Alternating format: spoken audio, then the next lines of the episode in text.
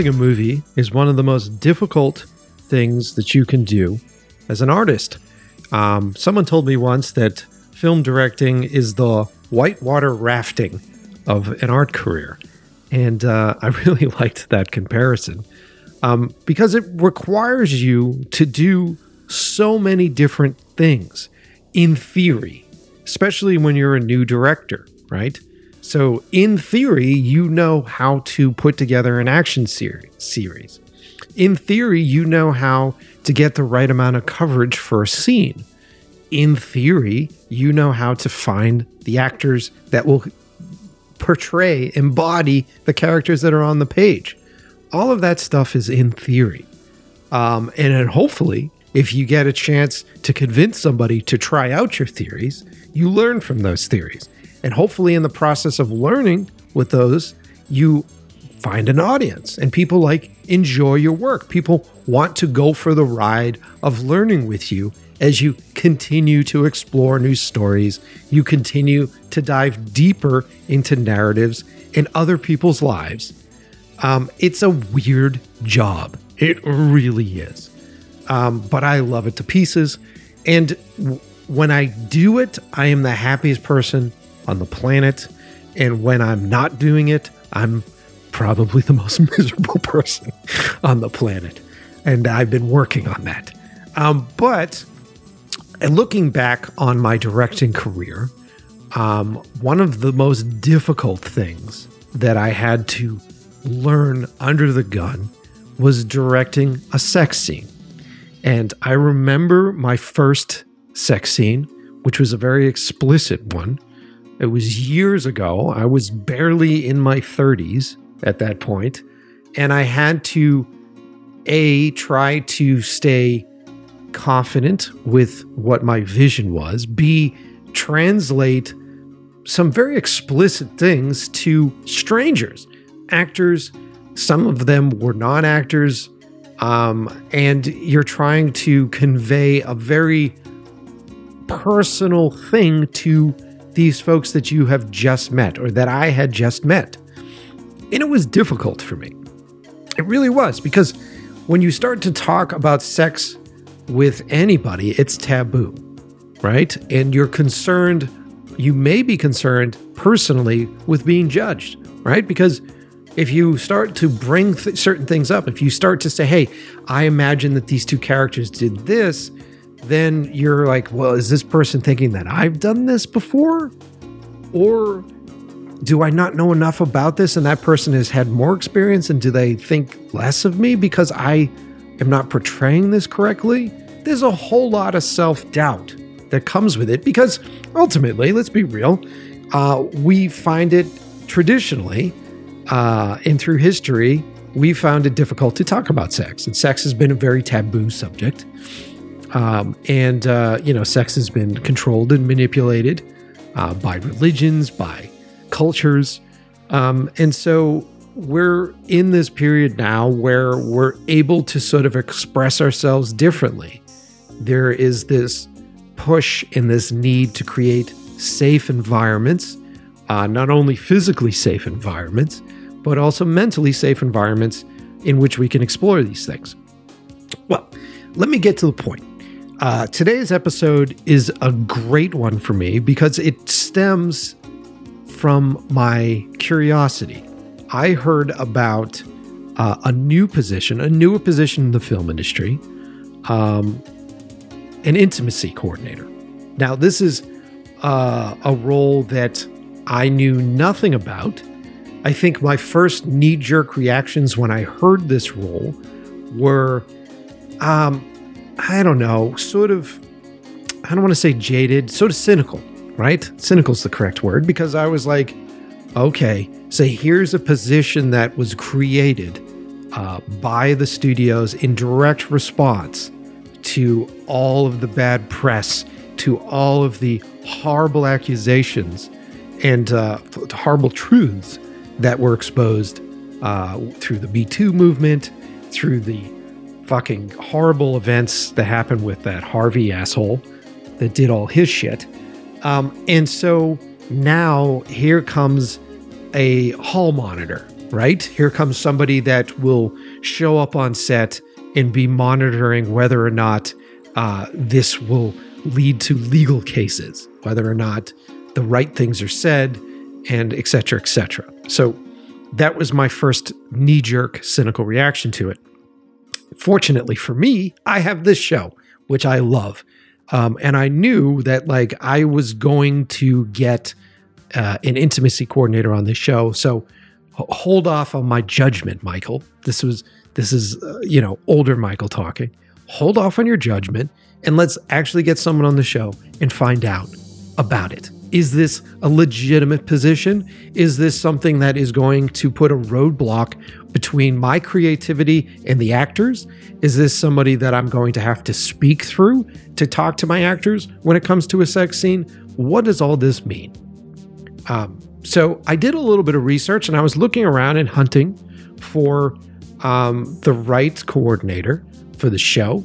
And uh, luckily, um, it was fate, really, uh, because today's guest reached out to me. She wrote to me cold and she said, Hey, I love your show. Um, I noticed that you haven't had an intimacy coordinator on. I'd love to come on and talk about this stuff. I swear to Christ. Like it just, it happened. It was fate. And I, and, and for the first time ever, I didn't have to do the hard work. I was like, oh, fuck yes. I've been wanting this. Of course. Immediately, I wrote back to her. I think I got the text when I was standing in line to go to the Tool show, and I was hanging out with my buddy Lance, and I was like, "Oh shit, dude! Yes, yes, I'd like to have you on the show." Um, and believe me, I take full advantage of it today because uh, so many of us, and I know a lot of you listening, have absolutely no fucking idea what an intimacy coordinator does, right? And so the episode, I just finished recording it. It's fantastic. We dive in deep on this. So today's guest is Jessica Aaron Bennett. Uh, she is an intimacy coordinator. She's also a stunt person, stunt coordinator. She has been working on sets for years. Uh, right now, she's down in Atlanta working. So, all of you Atlanta crew people, all you Atlanta listeners, this is a big shout out to you guys. Um, she is a professional certified intimacy coordinator. She works for a lot of the larger networks. She's done a bunch of work for HBO. She's done a bunch of work for big studio projects, as well as diving into the independent film world, which is just sort of dipping their toes into this because a lot of you producers have no fucking idea what an intimacy coordinator does, right? And I know that a lot of you had the same knee jerk reaction that I did. That's why I was very honest about it in this intro, is uh, because, you know, it's like, what is this? Another crew person that's costing me money, and why is this happening? Right? Mm-hmm. Well, strap yourselves in. I'm going to get to the root of it all. We're going to talk about exactly what this job position is. We're going to talk about uh, what you need to be prepared for when you work with an intimacy coordinator, but we're also going to dive into how this changes things creatively for you and how having this person on set can actually change the way you communicate and express with your actors what it is that you need from the scene. And you can start to get honest responses from your actors, which I really like because we start to tackle some interesting stuff as we dive into this. Well, Jessica and I start to really pull it apart, and we get into a lot of the issues that actors have with directors. And being a director, oftentimes actors are very intimidated by you, very intimidated by the vision that you have. And they are used to, they have bred into a world where it's, yes, I will do that. Yes, of course I will do that. Before they actually take time to respond to that, right? And if an actor says, I don't want to do that, or I don't think I'm feeling comfortable with that, uh, this person, an intimacy coordinator, can help dig into the reasons why. And oftentimes, the reasons why are just in some sort of miscommunication, some sort of confusion that happens. It's interesting. It's a great fucking episode. This is a really good one. This episode is a prime example of why this podcast exists. I love this episode. I have walked out of the other side of this um, with a firm opinion on this role. And I'm not going to give it away. I'm not going to spoil it, but you guys will will get to the root of it with me. But before we do, I just want to say hello to everybody. All of the brand new listeners that we've had come to the show. We've had some killer episodes. Um, I know you've seen me do a lot of sex positive episodes recently. Um, it, it's just timing, really. It really has just worked out to be timing. I hope you guys enjoyed the episode with Lexi, our porn star episode. I hope that sort of opened up your and broadened your views on the porn industry a little bit and the people that work in the porn industry.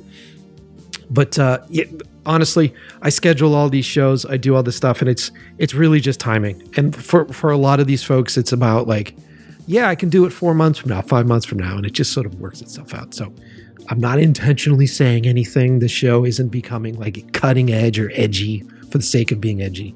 Um, I really hope that it comes across when you listen to these episodes uh, that we go beyond the clickbait territory and we dig deep into uh, why these things exist because I think a lot of us pass judgment.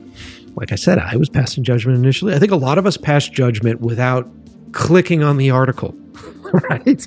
A lot of us just read the fucking headlines, just see the thumbnail, check out a meme, and then immediately continue to assume that we understand exactly what that job is or exactly what that person does. And then we just write it off immediately, right? I don't know how many people I talk to that come to me with, Do you realize that this is this happened? And I go, Really? What are the specifics? Well, I don't know. I didn't click on the article. I just read the fucking, you know, come on, people. so, anyway, um, hope you guys are ready and like a big shout out to everybody that has been following me on Instagram at my Petchy or following the podcast on Instagram. That's in love with the process, P O D. On Instagram, I have been posting all sorts of stuff, behind the scenes stuff, uh, trying to give you guys access to the chefs, to the musicians, to the folks that listen to the show. Um, lots of exciting stuff on the way for you guys this year. Um, I'm in talks with uh, uh, I don't know if it's going to be ready by the time the show comes out, maybe not, but we're designing new graphics for the show. Uh, we're putting together some specialty merch for the show. Um, so there's lots of ways that you can help support us. Um, and please, as you listen to the show, go through our sponsorships. You're going to hear sponsor reads read from our friends at Puget. You're going to hear sponsor reads read um, from our friends at jambox.io. Uh, please go through the sponsor reads. And if you want to support the show, the best way to do so is just click the links in the uh, in the bio below, in the description below this episode. All those links are traceable so our sponsors know that you're listening. And I've had a lot of fans write to me directly on Instagram and ask me about these companies because they're interested in purchasing things. And I always say to them, I don't mind giving you my time. Just do me a favor and head on over to their Instagram accounts and let them know that I sent you. That's it. Super simple. Takes no time. Anyway, enough lecturing. Uh, why do I fall into that? I'm sorry. I didn't mean to lecture you. You guys are here. You guys are excited. You guys want to learn. What the fuck is an intimacy coordinator, right? Get ready because Jessica and I are going to get into it. So strap yourselves in, turn up those noise canceling headphones, sit back, relax, and learn something new with us on the brand new episode of In Love with the Process.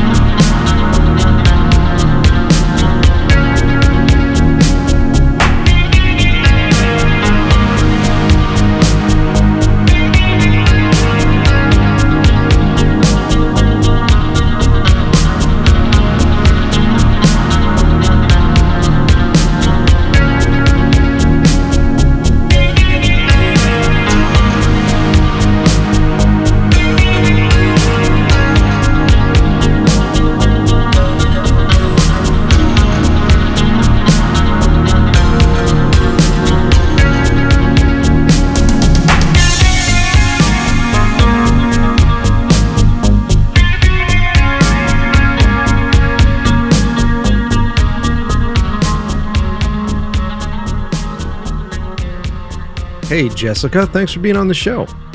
Hi, Mike. I am really excited to be here. I'm I, I love what you do and I love your Instagram page and yeah, I'm just I'm really really stoked to be here. Well, I'm pumped to have you on too, uh, because um, what you do is new um, to me. I haven't had the pleasure yet of working with an intimacy coordinator, and so I've got a lot of questions for you. And I, I know a lot of uh, actor pals of mine have questions as well, and Heck and, yeah. And um, I think generally, uh, the general public, this is a very new position for a lot of people, and I just, I don't think they understand what it's all about. So.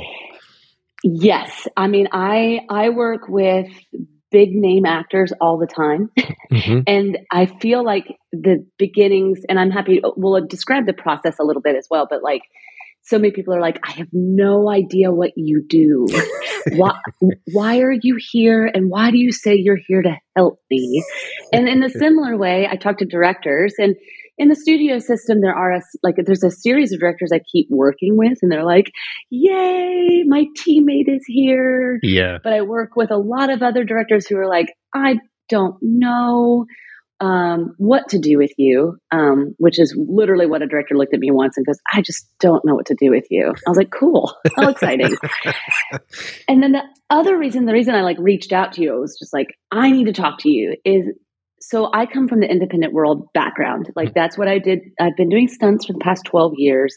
And I would say 85% of my filmmaking career has been independent. And I've been starting to get reached out to by independent filmmakers for the intimacy world. Mm-hmm. And I'm realizing the shocking amount of lack of information. Yeah. And the things that they're asking me to do that I'm like, well, I, I don't do that. Or I'm like, oh my gosh, did you not even realize you had this in your script?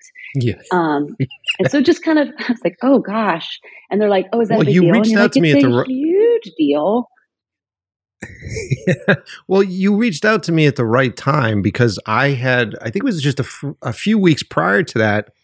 Um, I was talking to somebody. I don't know if it was off off mic on the show or something, and we had mentioned someone had mentioned uh, intimacy coordinator and i was like what? And, so then, and then i started to do a little bit of research and i was like ah, i gotta get someone on the show. And so the timing was perfect because i'm so glad. Yeah i was confused. So i was like yes okay i'm excited. Um, well let's let's start let's start at the beginning here um, okay. And let me ask the most basic, basic interview question, which is uh, what the hell is an intimacy coordinator? an intimacy coordinator is someone who coordinates, is an advocate for actors, works with our storytellers in any part of the filmmaking process.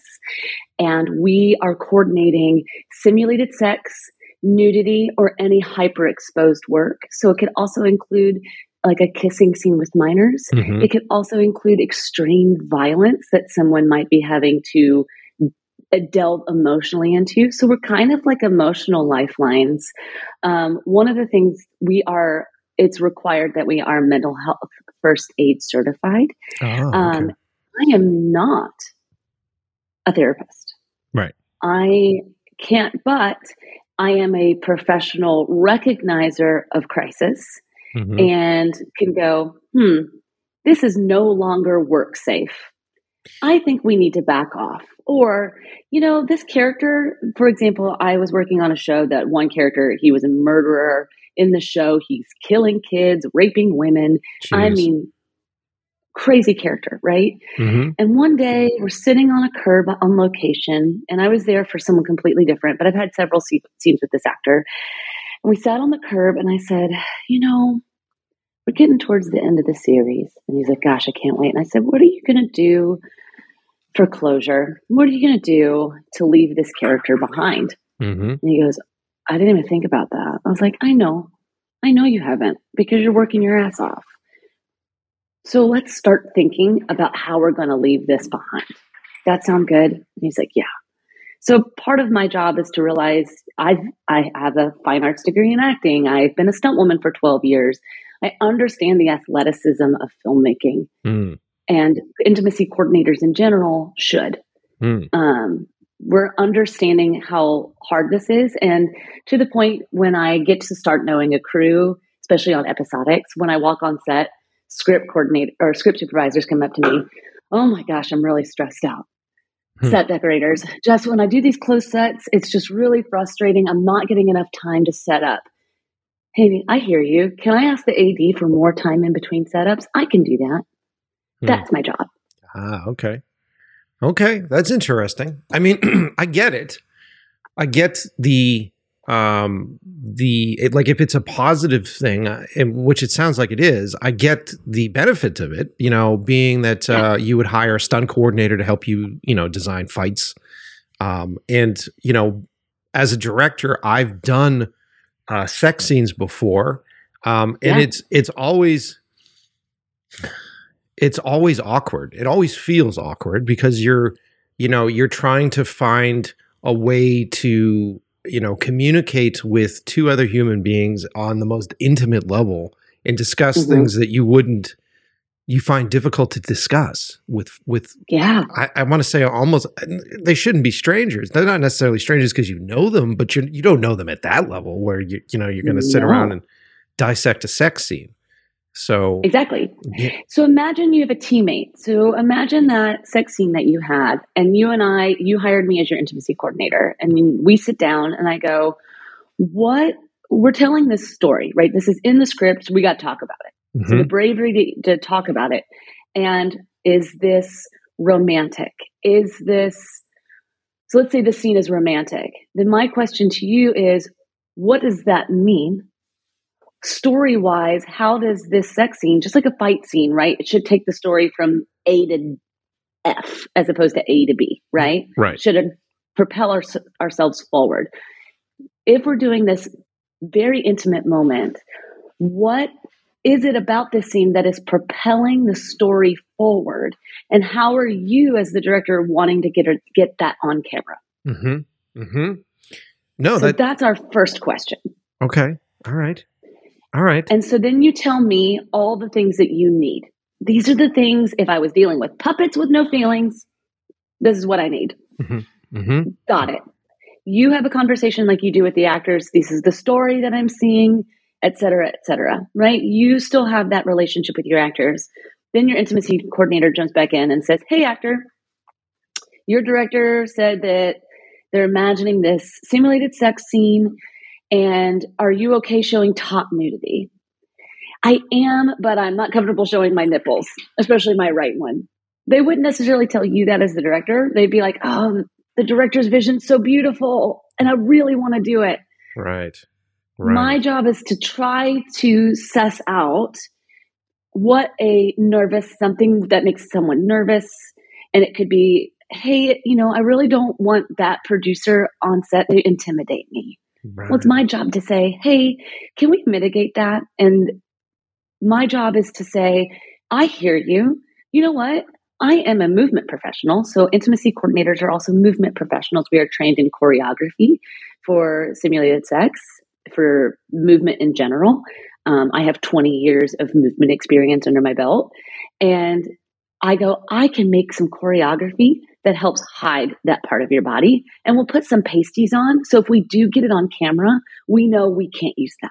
Right, right. No problem. Right. Right. No problem. Right. No problem. And then I tell the director, I think all the things that you want for your story is going to work out. Here are some wardrobe things we're going to do. I'm going to communicate to wardrobe and make that happen. And when I get there on the day, I'm going to make that happen. And then some of the intimacy barriers that we use for like simulated sex scenes and nudity scenes, um, modesty garments versus intimacy barriers. Intimacy barriers are basically how we make people Barbie and Ken dolls.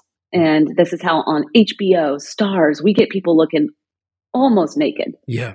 They're very small barriers that have padding that are inherent to the barrier. So oh. everybody has padding um, to deaden sensations, to increase our confidence, to know that we have you know we have distance between our partners yeah. we're negotiating with actors how close or not close they want to be to their scene partner we're negotiating all of those things with them that you no longer have to deal with hmm. I, I mean all that's it really does sound like a weight taken off which is interesting um, yeah There is okay, so there is the cynical side where I, yeah. I think that uh, a lot of folks would say that this really sort of started to become big in film after the Me Too movement, and it, you know, I think without understanding exactly what it is that you do, one would say one would say like. Uh, maybe this is just the way of Hollywood putting somebody in between to sort of give them the responsibility on set and and uh, you know make sure that they are distancing themselves as far away from the uh, the Weinstein's of the world as possible. Yeah, and you know, I'm on a show right now that I am hired for legal reasons because the producers fight me on everything. Mm. Everything. They fight me. What like you- there's a closed set coming up, and I was like, hey, it's a closed set. The actor themselves is going to be almost nude. You know, we're not going to capture them nude, but to get the shot, this actor really can't wear very many clothes. It's a reveal of like a of a makeup effect. Sure, sure. And with closed sets, part of my job is to work with script supervisors to make sure the slate is marked. So by the time it gets to the editing bay, part of the closed set protocols with SAG AFTRA is that these also, when we have a closed set on set, we also have a closed set in the editing bay. So that way, these hyper-exposed scenes aren't in the middle of the editing bay.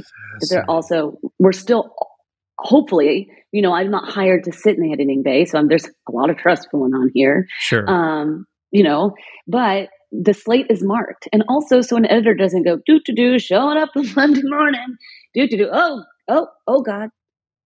Right. Right.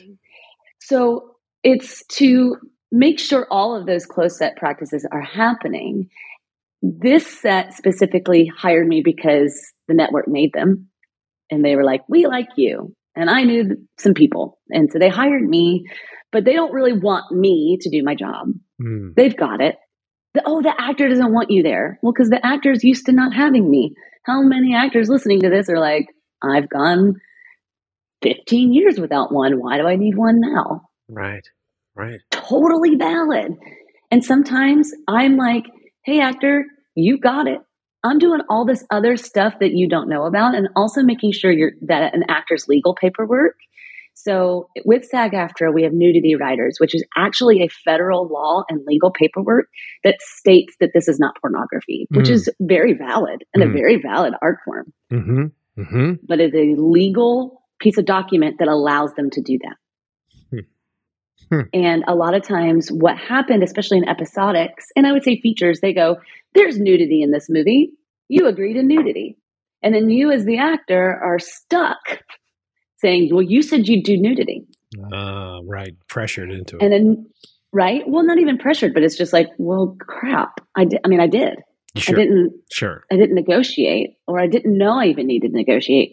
And another part of the process that's been added that was really supported more by SAG AFTRA is you can have that nudity rider that encompasses a whole show, sure. But every time there's a new scene of hyperexposed work, we go, hey, new scene. We need to make sure that this falls in line not only with their contract rider, but you know, as a show goes on, someone gets more and more comfortable. You know what? Last time I was really nervous to be naked, but it went really, really well. Like, I want to do it. Let's be naked okay, sounds great. Huh. Hey, I'm actually having a harder time with my co star. Our relationship is deteriorating and feeling less safe. Can I do things a little bit differently? Yeah, I think we can do that. Right. So we're still, but I still want the script and the story to move forward. So my job is to say, I hear you, actor. What is the most you're willing to do? And what is something, and, and what are things we can do to make this feel better so we can keep doing our job and not leave the show? So, do you think that you're getting pushback from these producers because they see you as, you know, eh, how else do I say it? They see you as a pain in their ass. Is that essentially uh-huh. what it comes down to? Hundred okay. percent. Yeah. Right. Hundred percent. I cost money. Yep. Um, I really when I'm when I'm there, I'm I, I personally believe that when you get on set with an intimacy coordinator, similar with a stunt coordinator, if you ever see a stunt coordinator running around, hollering at people, hey, this is a safety set, blah, blah, blah. Mm-hmm, mm-hmm. Confidence really goes down. And when I get on set, my goal is to become, I go into dark mode, which is if my prep went well, which mm-hmm. sometimes it's a little rougher, And if you see me running around, that means something has fallen through, something has not gone well. Right. But, um, you know, I do my best to arrive and let the ADs do their job. I just go, hey, we closed. Great. I don't like that monitor there. Can we flag that? Hey, this is an actor confidence thing. Can we make this happen? Right. I'm there to help all those things happen, but a lot of times I just look like money and time. Sure. Sure. Right. Because and, and then also your your barometer on emotions that wasn't that didn't exist before. And I think that yeah. I think that uh, not having that barometer was sort of a safety mechanism. Uh, this is me going out on a limb here, but I would say that okay. not having that barometer was a safety mechanism for a lot of producers, where it's just like I don't want to know what their fucking problem is. yeah, you know, and so right, and they have the privilege of throwing money at things. Yep. Mm-hmm. They throw money at problems, and I've really, I mean, I personally, I couldn't be more grateful. I come from so many years of guerrilla filmmaking, of, you know what, we don't got money, but we'll figure it out. You want to fly someone in the forest, we'll get a mini tramp. I've come from this world of making this happen. So for me, filmmaking has always been emotional. Yeah. Yeah. I've I've been with so many independent directors that have like a moment of like crisis because this we've got to get this shot because there is no next week. Sure. Yeah. No, hundred percent. Uh, believe me, that's my that's my fucking world. Yeah. You know. Yeah. Uh, but these big time producers are, are, you know sitting at they're comfortable and they can throw money at problems, and I'm just a problem they can throw money at. And we do this job was enlightened by the Me Too movement. Sure. But intimacy directors, kind of like fight directors in theater. Yep. So intimacy directors are in theater. They have been working in theater since 2005. Yeah, I read that. Yeah. No, that's fascinating. Mm-hmm. Yeah, and it started in Chicago and it was part of the Chicago Agreement. So if you read kind of like a history of Chicago theater, and that's how I went to DePaul University. So that's where I like started my acting career and my stunt career was in Chicago. And so I actually got some intimacy training when I was in college, but I just thought it was like this really cool tool. And as a female stunt person, um, I was hired to do rape scenes, mm-hmm. Mm-hmm. especially in film school. So I was like, well, this would be a good class to take. yeah, I should probably learn something. And Tonia Sina um, kind of like started the whole thing and wrote her thesis on all of this. Mm. And that, so this has existed and up in New York, Alicia Rodis, um, Tonia was uh, teaching at the University of Oklahoma, I believe, and was teaching this in a university setting to students. So, um, one of my friends took this from college, from the fight world, from the stage combat world, and then learning this intimacy. Um, Rachel Flesher, they started doing this. So everybody, so there was a few people kind of like doing this, going, "Hey, this stuff works. Hmm. And Alicia Rodis um, got brought into the Deuce for HBO. Right, right. Um, because an actor requested it. And what they found at HBO was not only was this a made up job, but it worked. The process works. And that's why in three years, we are part of SAG, we are part of closed set SAG-AFTRA protocols. So, okay. I get that. Yeah, because I was I, w- I was reading because uh, I did a little bit of research beforehand, and I was re- I was reading that HBO was one of the first networks to do it, which which makes mm-hmm. sense to me because HBO, you know, their bread and butter is pushing the limits of, of sexuality and all their all their programs and stuff. And yeah. when I'm curious about the effects of it at this point because now you look at shows like Euphoria, you look at uh, like The Deuce, you look at all these different shows. The the sex scenes have gotten even more realistic slash maybe graphic than they used to be. Yeah. And I wonder if that is due to the safety that that folks feel on set, or is that a stretch? You know, I don't think it's a stretch. Hmm. I don't think it's a stretch, and like knowing that people have like padding inherently on their bodies, mm-hmm. actors are like, I'm not naked. And you're like, you are naked. You are all but naked. And they're like, no, I'm not. like, because there's like, and we talk about it so explicitly. And just like you have a fight scene, you know, because in the script, oftentimes it's like they fight, yeah. they have sex, yeah. right? And that's, you know, as a stunt coordinator, I read they fight and I'm like, oh, Lord, what we gonna do? Yeah. Okay. Right. Okay. And the same thing goes as an intimacy coordinator. They have sex. He walks around the room and then he puts his underwear on. Oh, he's walking around naked. Did anybody realize that? mm-hmm. And we're talking about it. And, you know, people w- write these things, but then they don't have the audacity to talk about them, which is, hey, everybody, we're in our intimacy meeting. It says that the character walks around and then puts his underwear on. Do we see do we see full frontal nudity? oh my gosh. Like why would we do that? I don't know. You have it written in. I, I don't that's a question. And we don't have to. Yeah. Um, and we're we're talking about it, and then the you know actors are now going okay, and you know, and like when we have prosthetic penises, for example, you know, depending on like story wise, or an actor be like, I'm cool to be depicted as naked, but I don't want it to be me. Sure. And so we, eh, but then I say, cool. Well, you know, hey, production, they need to be able to approve what goes on their body. Not only does it need to like fit, but also the rest of the world's going to think this looks like them. Sure. And so we're adding critical thinking to what actors have been like, I don't care. And you're like, you sure? You promise? Mm-hmm. Mm-hmm. Because this is how people get sued later on. Yes. I, yeah. I was going to say accountability is pretty huge on that, you know? Um, mm-hmm. Yeah, no, it's fascinating. Like my my film that I did, which I talk about all the time on the show, my film I did called 12 km. Um, you know, big spoiler alert for those of you who haven't seen it, so cover your ears. Um, but at the end of the movie, there is male nudity at the end, and uh, mm-hmm. you know, I ended up casting a family member uh, who did it for me, which was uh, very kind of him, but also also slightly awkward. Where it's like the my uncle who used to dress as Santa when I was a kid is now walking around with his penis out, which was weird.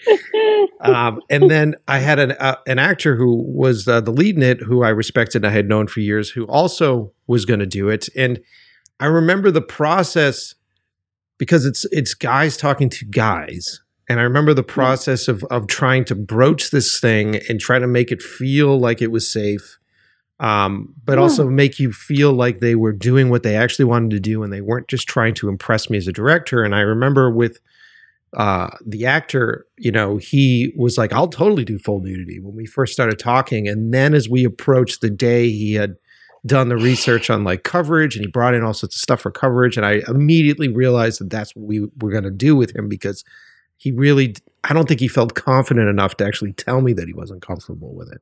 Yeah. Uh, you know, which absolutely. which is you know fascinating. And so i see the power of what it is that you do um, because that wouldn't have been a fucking issue with me i think. That like we could we, we pretty much could have yeah. kiboshed that pretty early you know? Yeah I, you know it's tough too because i work with so many directors that are fabulous. Mm-hmm. like really fabulous. And it doesn't matter how fabulous you are, you are still powerful. Yeah. Because yes. people want your vision to come to life. There's something about what you do that it's like, yep. Oh, yeah, it sounds awesome. And then you look inside yourself and you go, do I have the guts to do that? And I really want to. And sometimes too, it's there's this sussing out of nerves of like, what what is it that makes them nervous? Is it the fact that there's other people there, right? So it could be, I'm excited to do this, but I'm terrified. Sure. And if we can figure out what the terror is, then we still might can do it. But it's no matter how fabulous you are, you're still the person in power. And there's always, when we say, when, when you do any sort of consent training, the only true consent is when a no is present. There's no yes without a no and when mm-hmm. there's no power present, which is impossible at work. Sure. No, I mean, it, like, I like the way that you say that we're fabulous. I mean, if I wanted to cut to the chase, we're intimidating. and I, it, yeah. yeah, I didn't realize that for for quite some time. You know, because I've always had the philosophy yeah. on my sets that it's a family, it's a group thing, it's a friend thing. I I always try to be as open and as caring and as honest as I possibly can and it wasn't until uh, years later that I had close friends come to me and say, you know, they're intimidated by you. And I'm like, why? Like, why? Because I'm, you know, I try to be nice. I try to break down all the barriers. And it's yeah. just, it's the role that is intimidating. Yeah. It's, it's the stigma that comes with directors or geniuses, which I hate that fucking terminology. Um, and so I get, I totally understand that. I think that's incredibly yeah. fascinating. And to be able to use you as a tool uh, to further break down those barriers, because at the end of the day, you you want to make sure there's a I get the I get big businesses accountability right now, especially with Hollywood going through all of its shit and these big business people going like, "All right, we need to prove that we're doing something." Like you feel that. You feel that that's kind yeah. of what's going on the big end, but from a personal level as a, as as someone who is so emotionally attached to the work, um, mm-hmm. I have a personal accountability where if somebody feels like shit after they went to war with me, I I take that. That's that's terrible yeah. to me. So yeah, I, I understand and, the tool. Yeah, and your art, our stories, and our art matters. We all do this because something about us thinks that storytelling um, my friend Sloan Warren, um, her, posca- her podcast is called Undetoured. It's the artist journey. Mm-hmm. And she talks it like it's a very kind of like woo and wonderful podcast. And one thing she always talks about is storytelling is this noble art. And I think that we all understand this long lineage of that we're all trying to tell other people's stories. Yeah. And that it really matters. And, you know, and sometimes when we use hyperexposed work, it's just it could be for so many reasons and it really is so effective it's an effective storytelling tool yeah. for many many reasons. And you know and we're all nav- navigating our own shit mm-hmm. while we're trying to do all of this. And having someone you know me as an intimacy coordinator i don't technically have any power in the sense of i have no hiring and firing power. Okay. And so if you say I, I, I, said yes to Mike to show full frontal on on a show, and now I'm scared to death. I'm so scared, and I really want to do it. So, and if I can't figure out what it is that makes them scared, then it's my job to say, director, why is it so important to show a penis? And if you go, it's not. It's more about the fact that this person is like naked and vulnerable. Yeah. Yeah. Yeah, no. oh, okay. So I can like because oftentimes you tell them that, and they don't hear it. Mm-hmm. Mm-hmm. mm-hmm. Or if you're navigating so much of your own ish, later on you forget that. Mm-hmm. So it's just we're just a lifeline for everybody. And in the last minute, two people, you know, just get nervous, and we're just there to go. Everything we talked about will happen and if you get to a place where you go, oh my, oh my God, I'm going to fall apart. You know that your no, right? Because there's no yes without a no. Sure. Your no and your lifeline, who's going to just say, hey, director, this actor's done. What do we need to get this scene done? What is ne- crucial and necessary because this actor is done? As long when when we when actors know they have a lifeline, a lot of times there's more yeses. Yeah, yeah, yeah. That makes a lot of sense. It totally does. Um, well, I think the fear. Um, I think when I first heard about the role, and I think my reaction is is a typical reaction. I think my initial mm-hmm. fear was like, "Oh fuck, there's someone else that's like coming in between me and the actors in in these moments." And I think, um, you know, I was just watching. I don't know if you've seen it yet, but there's a new Marilyn Monroe movie that's out. I can't remember the I title. heard about it. I haven't seen it yet. It's great. Uh, I can't remember the title awesome. of it, so it's it's shitty for me to bring it up. I can't remember. Uh, but uh, it's really interesting, and there was moments where in that movie you would see the director that she was working with um, having to go through this directing coach slash another director to deal with Marilyn and and the show just sort of amplified what a nightmare that was for the director because he was never able to communicate with her directly and it was always going through somebody else. Mm-hmm. And I think um, that's a fear for, for directors because at the end of the day, if if I don't make a personal connection, if I don't have that that uh, intimate connection and trust with an actor, uh, where we both have sort of our like wink, wink, quiet, unspoken sort of communication that happens between us, then it just doesn't mm-hmm. seem to work. The movie doesn't seem to come together in its purest form. You don't get the actor to open up as wide as they need to emotionally for the role. And I think um, you know, leveraging anybody in between, especially if it's if it's like a note from the top, especially if it comes out of the money department, where the money department's yeah. like, "Hey, here's this person that has to come between you."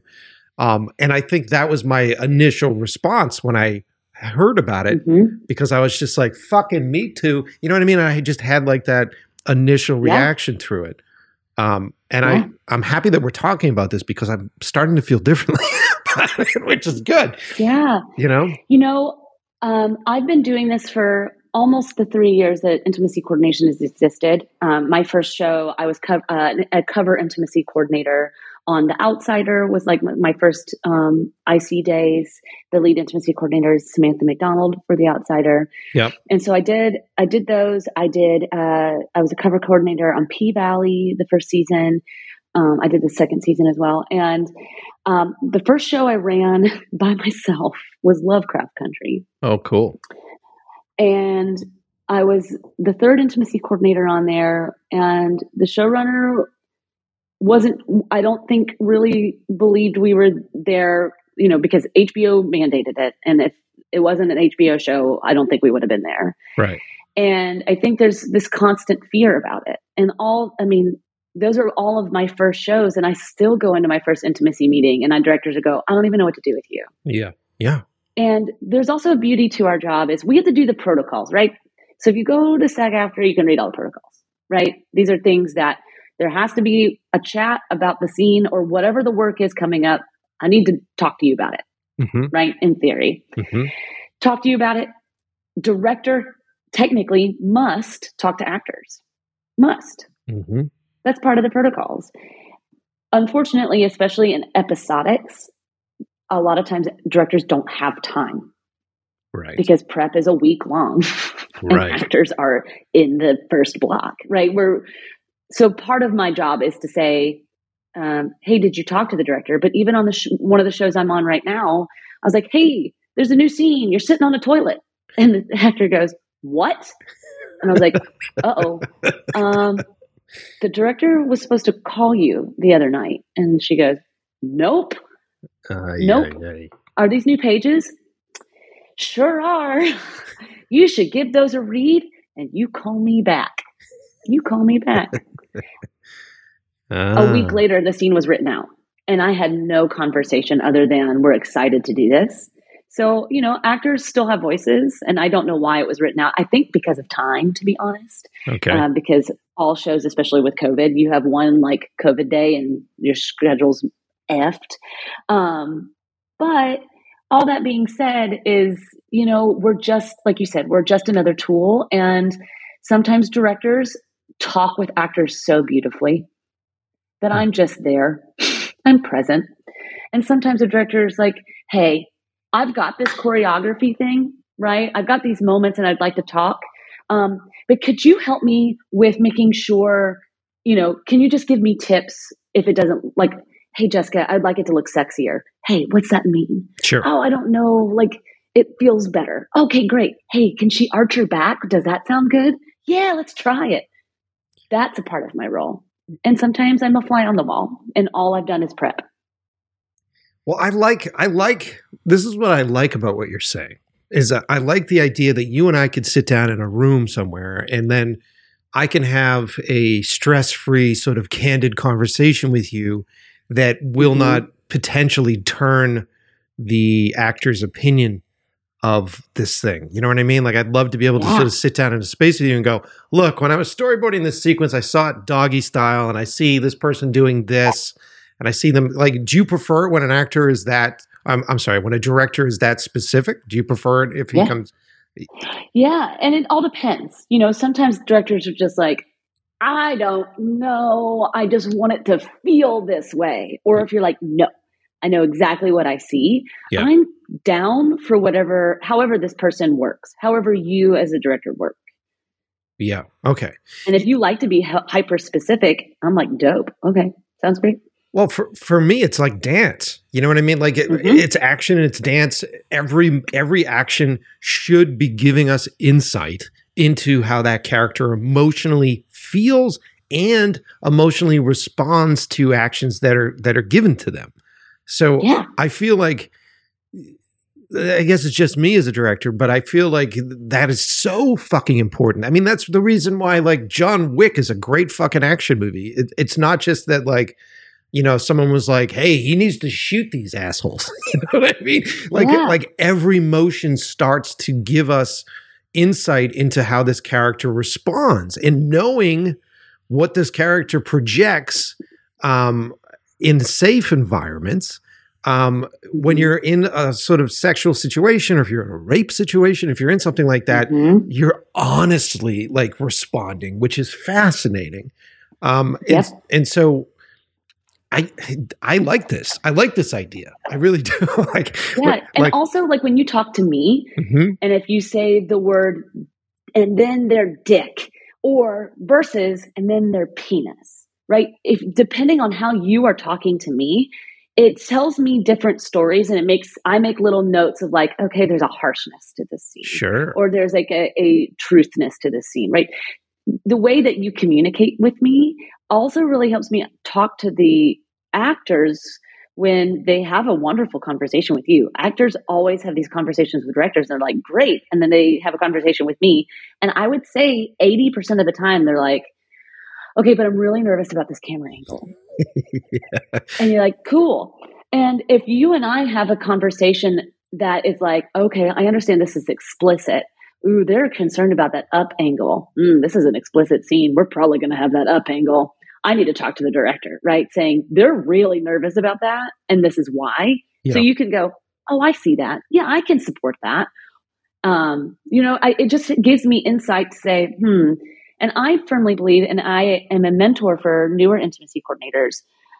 I there's all this intimacy coordinator training. People can take online classes. There's people all over social media that are like, I'm an intimacy coordinator. Sure. With no film experience. Yeah. And in the history of coordination, these are Phoenix stunt coordinators. These are people who've been doing the doing the thing for a long time. Yeah.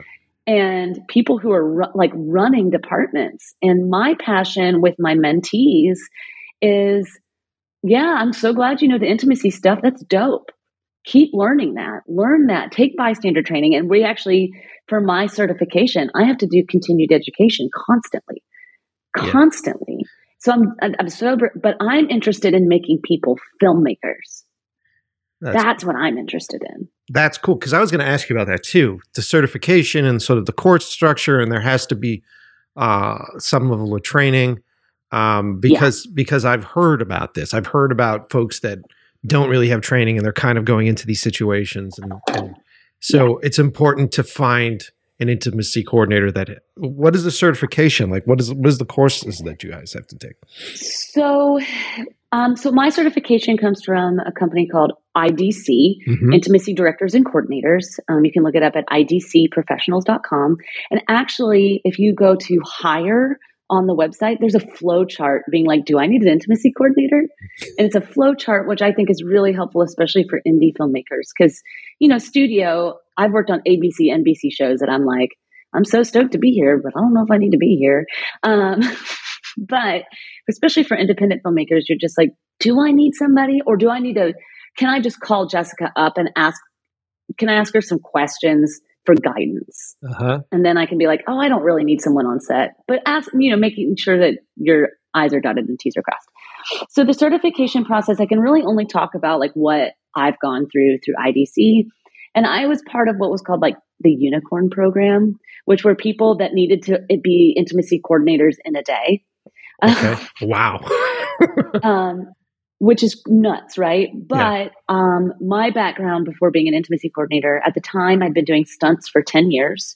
And I've been doing, I've, I've done over like 100 student films as a coordinator, right? Learning how to coordinate, how to do this. And then I've been assistant coordinating in studio, studio work. So I have like actual like studio breaking down a script, submitting it. I even have budget experience, oh, right? Good. So Smart. nobody had to teach me how to coordinate which mm-hmm. is 90% of the job, to be honest with you, is understanding that. And then the choreography part, I, you know, went to a movement school and I've been training for all these years. So I, I have a lot of this, but what it kind of looks like now, there's like with many of the schools, there's like this level one, level two kind of stuff that's like the basics of consent and what does that mean in in general, mm-hmm. and then what does it mean in the with the lens of storytelling, right? Both stage and screen. Mm-hmm. And then the way that IDCs work, so once you go through that level one, level two, there's like this level three training that basically says, oh my gosh, you are you have a background as a sex therapist. That's brilliant. But you have no movement training. Mm-hmm. Go get movement training. Go learn. Go do this thing.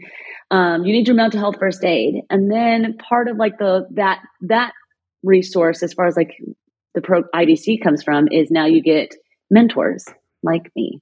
Mm. And I have people like I have like a whole docket of people that sit in my living room when I have meetings and listen to how these meetings go.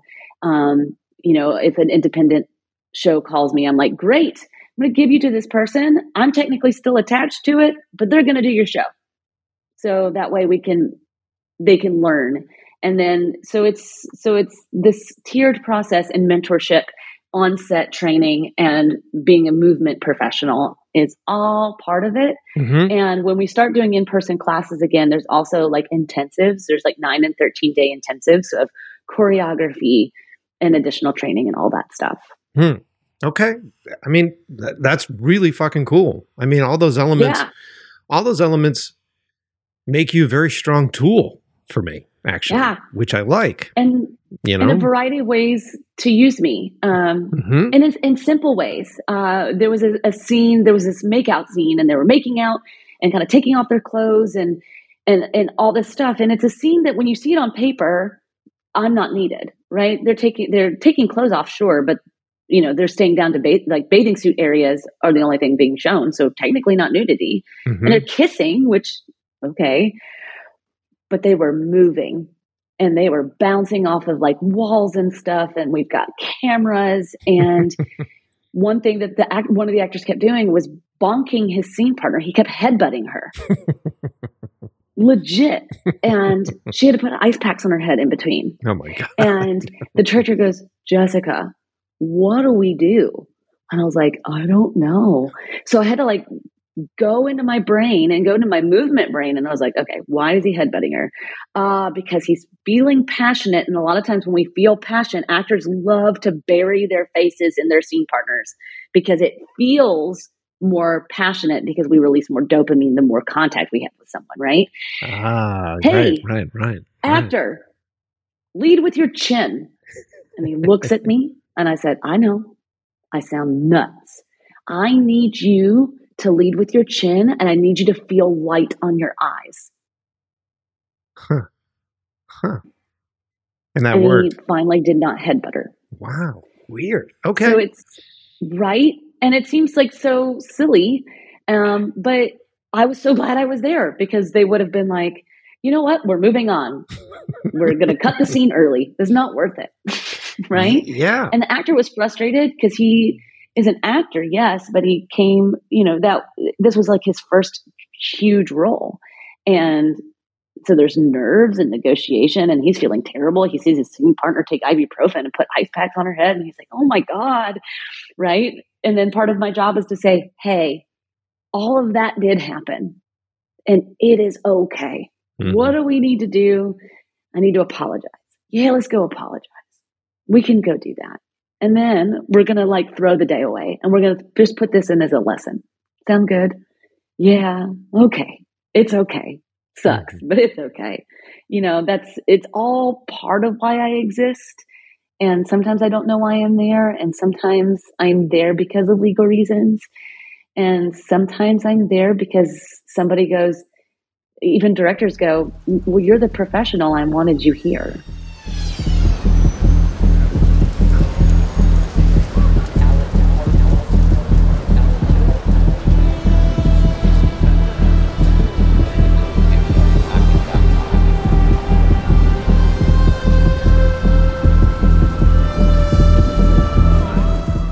Right, time to take a second.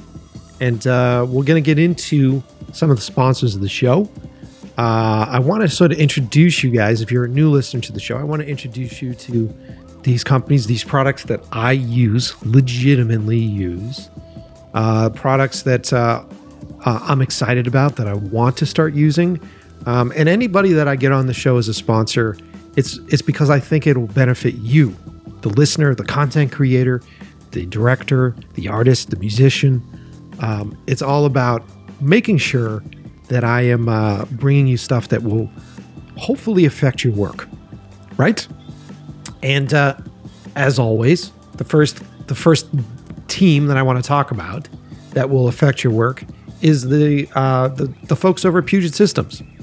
If you head on over to PugetSystems.com, this is where you go when you need to build an edit machine. This is where you go when you need to build a 3D rendering machine, or if you need to build an Unreal machine, or if you're just a, a listener and a gamer and you just want to have that beefy machine and you don't want it to look like a car from the Fast and Furious, right? And uh, I made the jump to PCs years ago, um, and I didn't want to go with some big old company like Dell. Ugh. Uh, I needed to find a, a smaller company, a family owned business, a company that was really focused on what it is that I needed and that had solid customer support. And uh, for a lot of the listeners of the show that work in this industry, that are in post production studios, that have edit houses, that have color correction houses, you're always dealing with what is the the software just updated so now i need some new fucking graphics card this just changed now i need to build three more workstations that are current that can integrate with the older workstations there's a lot of problems storage space is a problem for you um, head on over to Puget Systems. You're going to find these guys as a great resource. I guarantee you're going to want to hire them to uh, put together your entire studio suite, but they're a really good resource.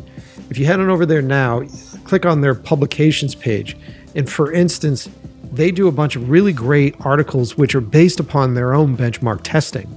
Um, but they have a great article that just got dropped on February 1st by my buddy Matt, Matt Bach, who's over there. Uh, processors, uh, understanding storage for video editing. Processors and video cards may be the most discussed hardware when designing a video edit workstation, but the type and configuration of your local storage drives is also very important consideration. Not only can proper storage setup help your workstation perform at its best, but it can also help increase the longevity and reliability of your system head on over to Puget Systems, read this full article. It just came out. Um, and like I said, look around. If you're interested in, in uh, bu- building a system or re outfitting your entire uh, suite with new systems, Puget Systems uh, makes it very easy to uh, reach out to them for consultation. They actually want to talk through what it is that you need. And if they feel like someone else can provide it, they will let you know. They're a great company. I can't say enough great things about them. I love these guys to pieces. I cannot wait to hang out with them again. They've supported the show since the beginning. They are an anchor for this show as far as sponsors are concerned. And I have the deepest rooted respect for them. And if you love this show, head on over to Puget Systems Instagram page and write on any of their posts. Thank you, thank you, thank you for being there for In Love with the Process for so many years because without you, we wouldn't have a show. Okay. Uh, all right. Also supporting the show, our friends over at Blackmagic Design. I haven't done a read for them in a while, and I love these guys, so I'm going to do it again. I have their Blackmagic Studio Pro 6 camera. I love it. Uh, I'm going to be doing a bunch more shoots as we progress into this year, and I'm so happy to have this camera in my kit.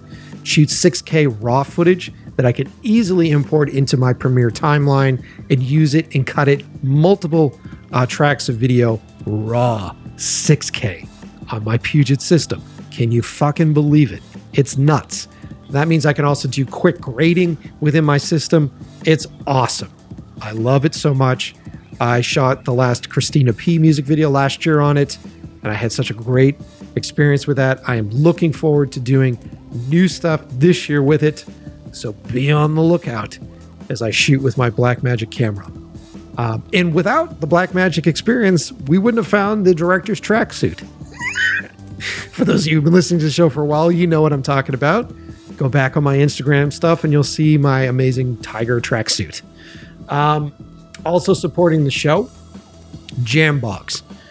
I've said this on every fucking episode that we've done a read with these guys. Um, this will change the way your work is perceived. It will change the quality of your work. Signing up for Jambox and getting access at a really great, really low price to amazing music content. This is the the bane of our existence as editors. This is the bane of our existence as as directors and creators is finding licensed material, licensed music that doesn't sound like shit. Let me be real about it. That doesn't sound like canned bullshit that a musician was like, eh, I can't put this on my album, but I've got a whole folder of stuff that's like C sides, D sides. Maybe I'll just throw it at this stock website. And then you, as a creator, are tasked with having to find stock music by your client who doesn't, never pays enough money for music. Let's be real about it. And so then you spend all this time shooting beautiful footage with your Blackmagic camera, shooting beautiful footage uh, with amazing performances and great lighting. And um, then you have to put shit music under it. And it just ruins it. I've shot footage that, I've shot footage, let me be real that I've cut that looks so great, and then I've had to put some music licensing underneath it, and it ruins it and it depresses me. So I was very excited to find Jambox because for some reason these guys have figured out the hack. They, with their relationships with their musicians, with the process that they go through with creating these songs, they hire the musicians, they they put together albums with them that they release here on Jambox. Their stuff feels like I'm listening to Spotify.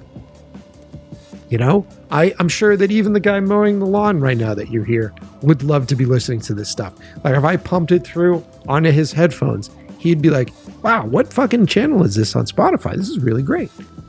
If you if you doubt me, listen to the music that's playing underneath this read right now, and on prior episodes, right? For instance, like the uh, the Goat Mafia episode, the Taco episode the opening music and that big hip hop track that played, that awesome track that played on that that episode, was from Jambox.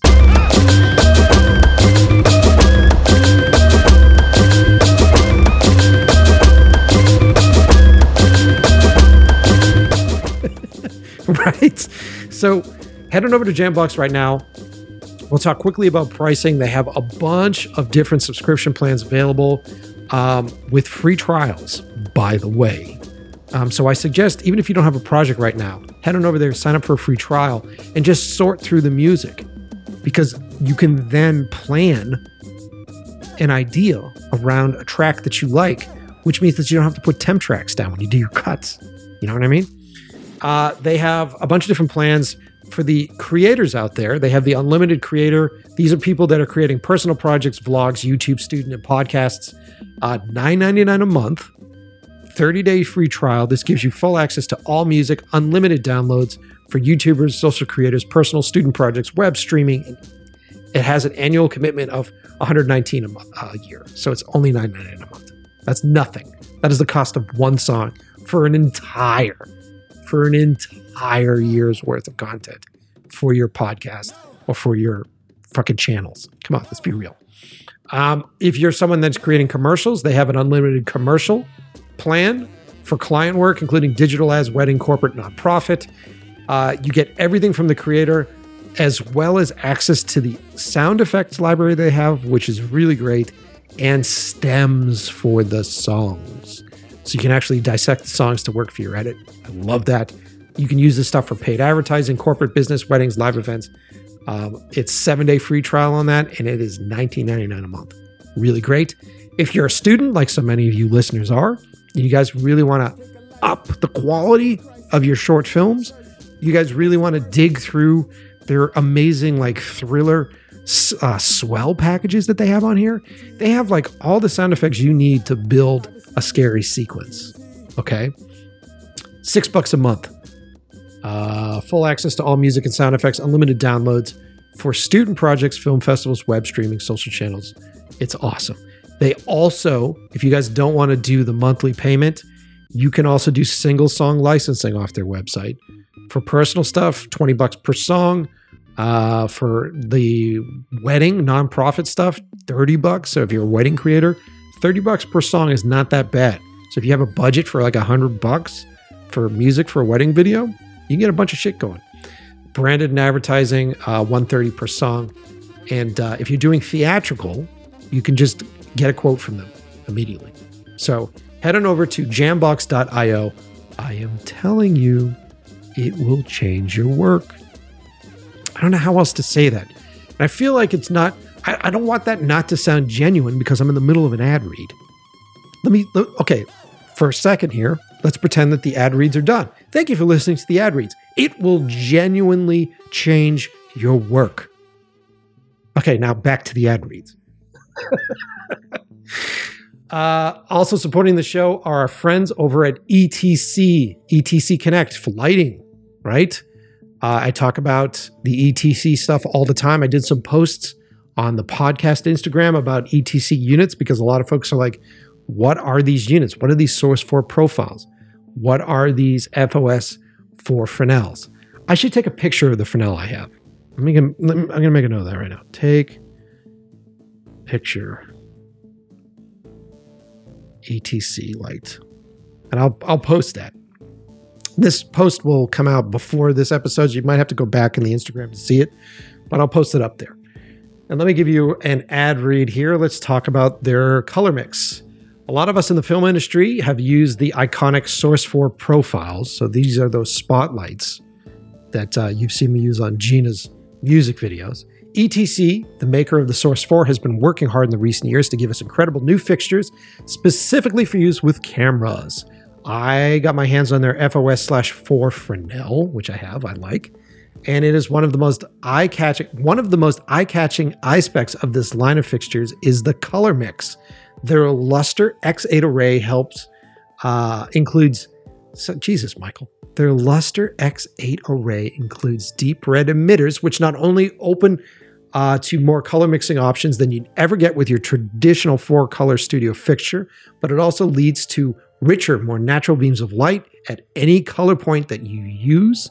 Once you see these fixtures on skin tones for yourself, it is truly surprising what a deep impact red makes on any situation on set. Whenever I read Deep Impact, I think of a comet smashing into the planet. And I think of that bit where, uh, what was her name? She's such a great actress. She's standing on the beach and she's holding her dad. And she never really got to tell him that she loved him and there's a tidal wave coming. That all comes into head when I read this. If you're not familiar with ETC, all their fixtures are backed by 24 7 customer support. See the FOS slash 4 panel or Fresnel uh, yourself by visiting etcconnect.com backslash love the process. That is etcconnect.com backslash love the process. And if you're listening to the show, if you're a newcomer to the show, uh, we have new newcomers every week, which is fucking killer. Um, then uh, you look at the queue at this point, we're pushing about 200 episodes, and you're like, oh, god damn it. Am I going to go? Do I go back to episode one? Surprisingly, a lot of you do, which I love. Um, but if you just want to have your episodes curated for you, head on over to inlovewiththeprocess.com. There, I have split the episodes up based upon subject material so you can listen to the directors, the film crew, uh, the chefs, whatever you want, to your heart's content. There's also like a top 25 episodes up there, so it's a great way into the show. So you can go and listen to what we think some of the best are. I have to update that this year. Uh, and do yourself a favor and get in there hard. If you're a newcomer to the show, listen to those early episodes. Because once I cross 200, I think I'm going to put the early 100 episodes behind a paywall.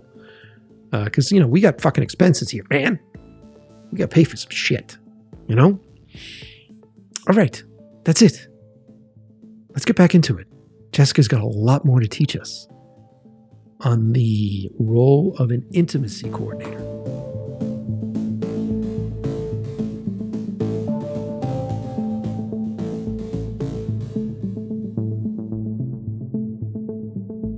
Well, look, I, there's a lot of fear. There's a lot of fear right now. I think, um, and especially from uh, like my male actor friends, um, yeah. where you know it's like, what are the boundaries? What is happening? You, you know, and and so I've talked to some of my pals that are just like, uh, I'm just confused. Like I don't I yeah. feel like I need to be emotionally in the moment. I feel like it needs to be emotionally charged in a specific way so that I stay in the moment. But then I'm also like, what is too aggressive and what is not aggressive enough? And then and you're trying yeah. to communicate with somebody, and oftentimes that communication is a very short sentence, which is like, uh, was this good? you know what I mean? And like you're you guys are trying to find this balance. And so I know my actor pals that haven't worked with an intimacy coordinator are very curious about it because um, I've talked to these guys that are just like, we don't want to, you know, we don't want to get fucking canceled. Like, we don't know what is the, you know, yeah. oftentimes you're just on the set and you feel very alone and you're like, am I doing this correctly? Or is my, this grinding that I'm doing on this person later going to become something that is going to be an issue, you know? Yeah and that and i don't want that for anybody and a lot of times i hear all the time eh, almost every day at work well you know we just want to make sure the ladies are okay and i'm like yeah but also yeah. we've got a lot of people that don't feel okay yes people don't feel okay and they are nervous and there's a lot of people who have really made the you know it rotten and that's not the majority of people, but the people who made it rotten made it really rotten. Yeah. And that sucks. And one thing, part of my job is because that's, I think, the number one thing I hear, especially from male identifying actors, is whatever my scene partner needs. Yeah. Whatever my scene partner needs. And I'm really holding that up right now because I, I think there's, I think I would encourage any actor listening to this, however you identify, is yeah, I want your your scene partner to feel supported and confident, but you also deserve that too. And you are allowed to have boundaries. Yeah. You're allowed to say, that makes me nervous. Hey, I'm nervous today. Cool.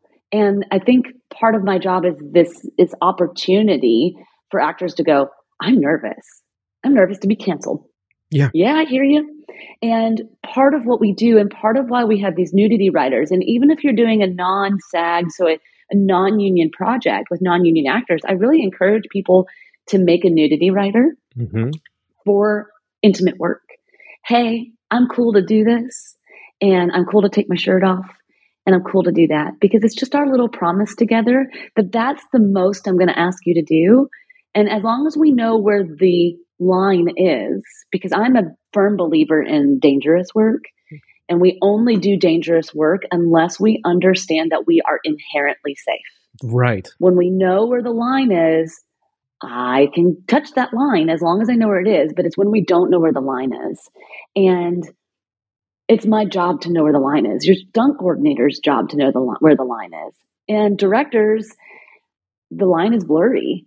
It should be because you're trying to see where this takes us, right? You start filming it and things evolve and things change, but it's the technicians to understand how we're going to capture it and how we're going to do it over and over again. Sure. As technicians, that's our job. Um, not that directors aren't, but I think directors are looking at things with a bunch of eyeballs. Well, yeah, um, yeah. I mean, I've said yeah. this, I've said this before. Director's job, essentially, you're a tastemaker. So, like, people show up with yeah. a bunch, of, bunch, a bunch of trays of different options, and you go, "These are the combos that I see." Or, "Oh, wow, I didn't even think about mixing. That's fucking great." I mean, that's what your job really is as a director. Um, yeah. And so, it is the technicians, and and I would hire you as a stunt coordinator to do the stuff to do the details of the and then he punches him in the face and they fall down a flight of stairs like like there are so many details within that not only for safety yeah. but also for legitimacy and and for realism there there are the details that uh, I myself, as a guy sitting at my desk drawing storyboards, don't like don't necessarily know those details. So that's why yeah. you you cast you. I always say this: you cast your crew the same way you cast your actors. And if you're lucky enough to be able to be in charge of hiring your team. And on the independent level, you usually are. When you get into the studio system, oftentimes you're getting teams that come with um, production coordinators and everything. But mm-hmm. if you have the ability to, to do that, you have to cast the people around you that are going to be there with their life experiences and their tools that will uh, rescue a shoot on hour, you know, 13 you know, in yeah. the middle of the night somewhere, you know? Exactly. And the re and I think too, just like you were saying, people are so worried and there's so much fear. My deepest hope and things that I have felt, even on productions where I'm fighting productions and I'm fighting producers, I have actors run up to me and say, Oh my goodness, I'm so glad you're here today. Mm-hmm. Mm-hmm. And I had another intimacy coordinator remind me, and she was like, That's the work, Jess. That's the work. Is you are helping someone be so excited to do a really hard job. And and my hope is that when we are on set, that everyone goes, Oh, they're here today. Mm-hmm. Oh, I'm so glad. I'm so glad. And I hope that it helps directors feel like the yeses that I'm receiving today are real. Yeah. I'm receiving true yeses today. And maybe the more we get used to this conversation and more, and we get less afraid of no's as actors, right? Because we're taught everything is yes and. Mm-hmm. Not even just outside the improv world, everything is yes. And yeah. if I don't say yes, I will never work again. Sure. Sure. That's that's our normal. And I live it all the time myself.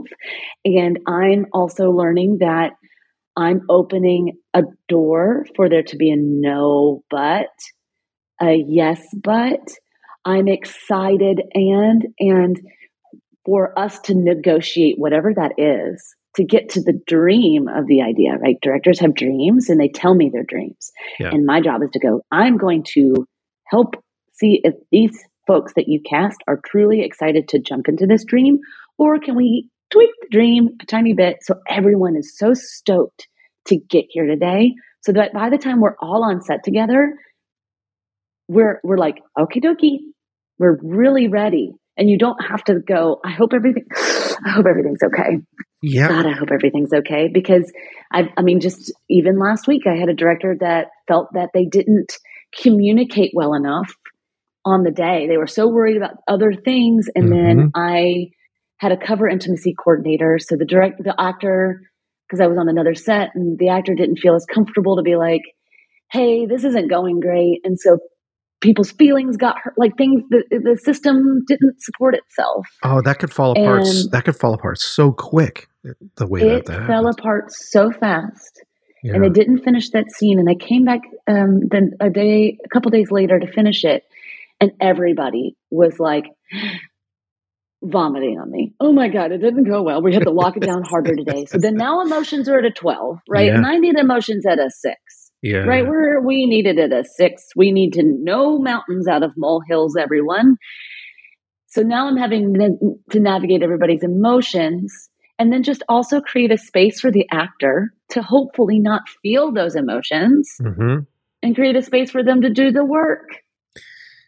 Yeah, yeah. It it, it blows my anytime, and I say this all the time. Anytime you see a movie and a movie's completed, it's a fucking miracle that it got done. Uh-huh. Regardless of whether or not it's a good show or a great movie, just the fact that it got finished is a miracle because of the yes. the monumental stress that is on uh, you know, not just actors and crew, but also directors and writers mm-hmm. and producers. The amount of stress that is just stacked. And then to try to run a set that just feels creative and easy breezy.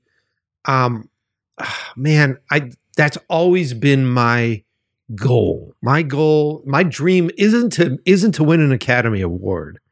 It is to run such a a beautifully, confidently safe and fun set because it like that's what this show is all about. That's why we call it Love with the Process. The show is about understanding that it's not about the final project. It's not about standing on stage and crossing your arms and saying, "Dad, I did it." You know, and like none none yeah. of that is worth it.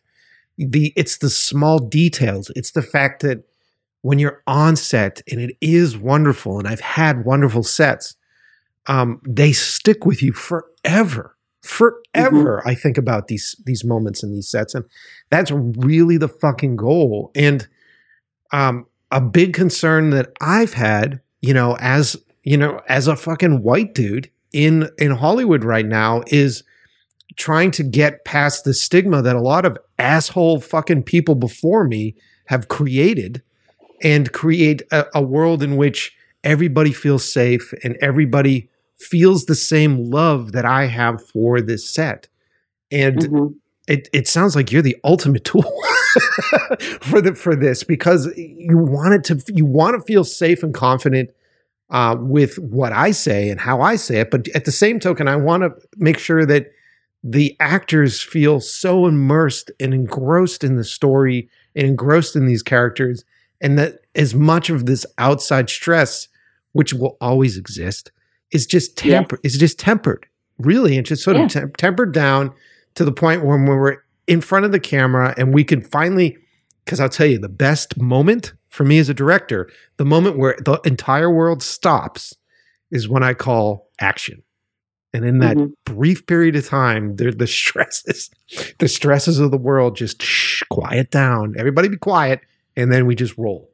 And that's yeah. that's what I'm what I'm aiming for every time I get on set. Yeah, you know. Yeah, yeah. It's it is the it is the ultimate goal. Yeah, and um, and if anybody has ever been to base camp, you know it is not ever calm because somebody's getting ready at some point and something has not gone as planned yeah. always. And, always.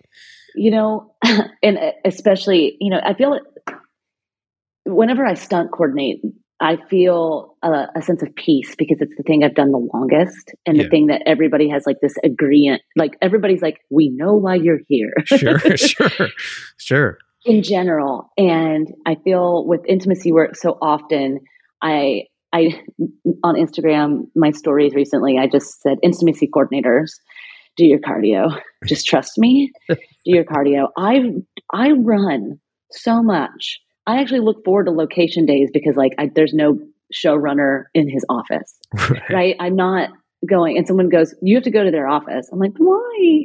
Can someone come to me? no.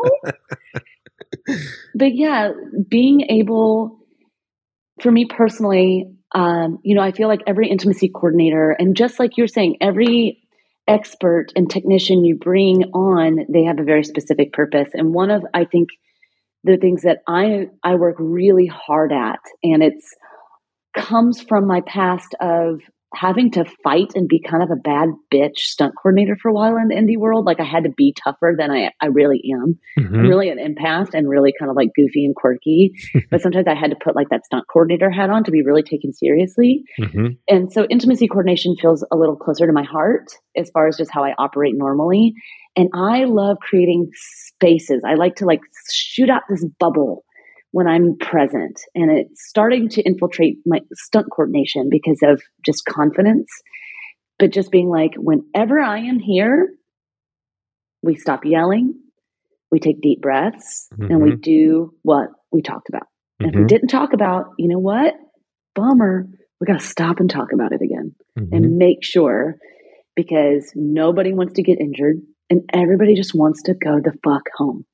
yeah. Yes. Yes. Yeah. And I am just deeply passionate about that. And and for me, I feel like I, the things I get hired on is are these like spaces, and there's intimacy coordinators that specialize in kink and um, global majority stories, and people who really come with like they're a, a specific lens. And so there's always this opportunity to work with somebody who's going to broaden your horizon mm-hmm. depending on what you need or or just make sure your safe is you know your your set itself is safe. But there's just all these resources that our world is opening up to and it's so neat and and I hope that you as a creator even though you are cisgender white male, right? Mm-hmm. That you there's your story and your passion and what you are doing is still very valid. Mm-hmm. And everything that you are, you know, here you are wearing this different hat to open a platform to help other people just explain what they do and for other filmmakers to go, oh my gosh, I open that helps me, that opens my eyes. You, this is, we both became filmmakers, and many years down the road, it was so you and I could talk and for me to be like, what you're doing is so valid and worthy. Keep going. No, thank you. Thank you. You know? Yeah. So like we that's we're all doing this for not showing up tomorrow. It's for who we're going to meet and who we're going to impact. Yeah. I, it's it's it's it's fascinating. It, the you know because what uh, what am I forty three? So I'm forty three. So the the way that the world has changed over the past fucking three years is just amazing. The amount of yeah. change and the amount that we're trying to that uh, we're all trying to adjust to what this you know the new new is what my therapist says all the time. It's the new new. I love it.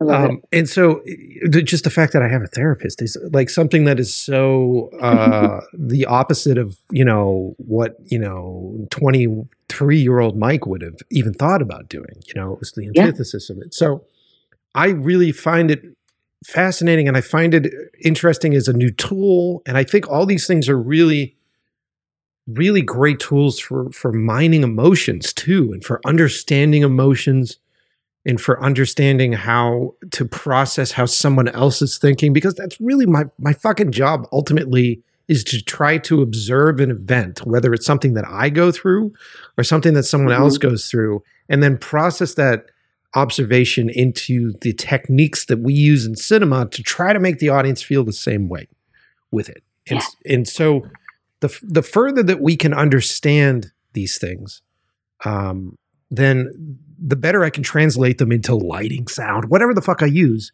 to make yeah. the audience feel the same way. So I love this shit. I'm, I'm kind of ranting and rambling on it because what you're doing, this is an interesting episode because I didn't have a preconceived notion of what this was. I had some like early judgments of what I thought an intimacy coordinator did, but I tried to write those off as quickly as I had them.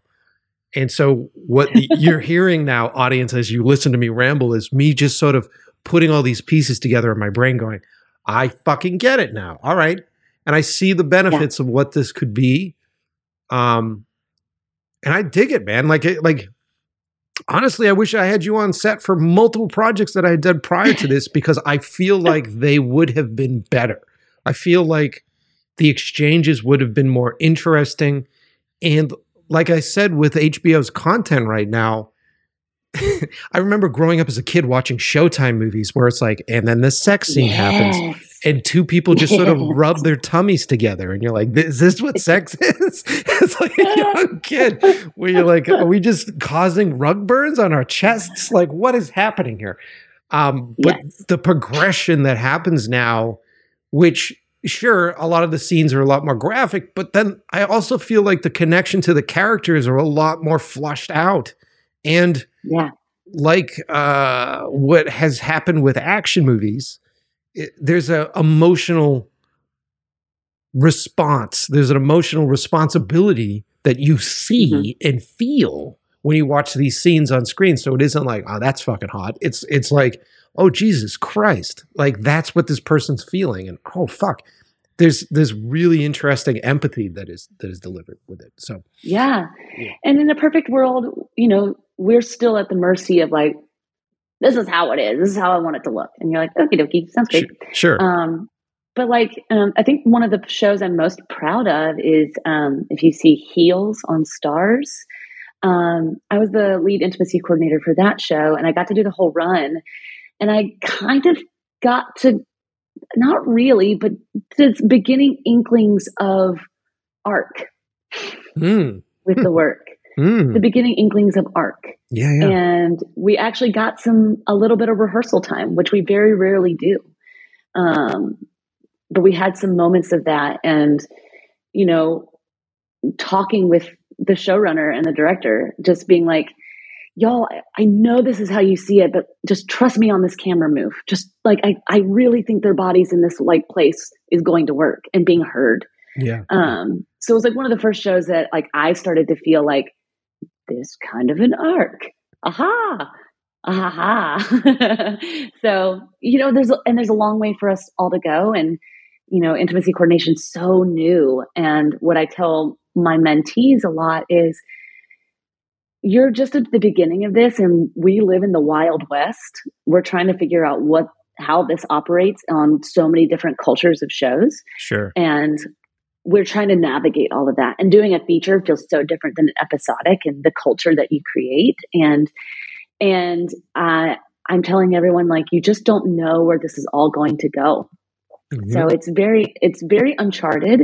So all of your feelings are valid because this is so uncharted. We're yeah. all still navigating it, but I'm so glad that I was able to kind of help you see like no, I understand and everything you say is so valid.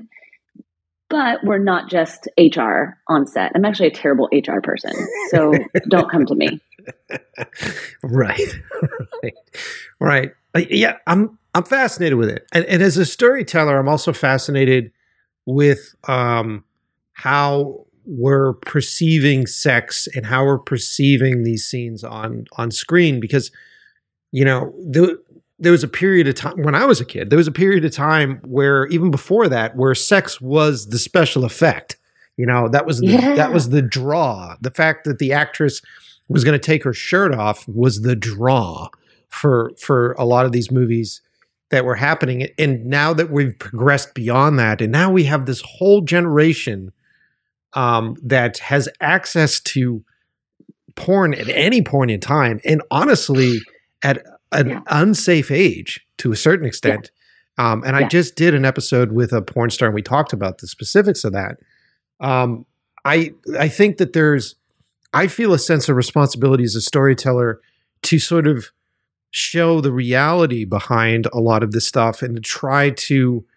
uh, show a different viewpoint on um, the emotional connection to sex and the emotional response and responsibility that comes with sex. The same way that I feel like uh, that happened in a lot of action movies uh, of late, mm-hmm. where it's like, hey, here's the emotional response of shooting someone in the face. You're, you're just not going to run through a room and kill 40 fucking people without some sort right. of emotional res- responsibility. And so exactly. I, I love this shit. I think it's really fucking cool. And to have you on my team, um, and I can actually express that with you early on and just say, hey, look, let's talk about the emotional connection here. Let's talk about the responsibility that we have to do this. Yeah. Sort of and it allows us to that these conversations then allow us the opportunity to go, hmm, I don't know the answer to that. Yeah.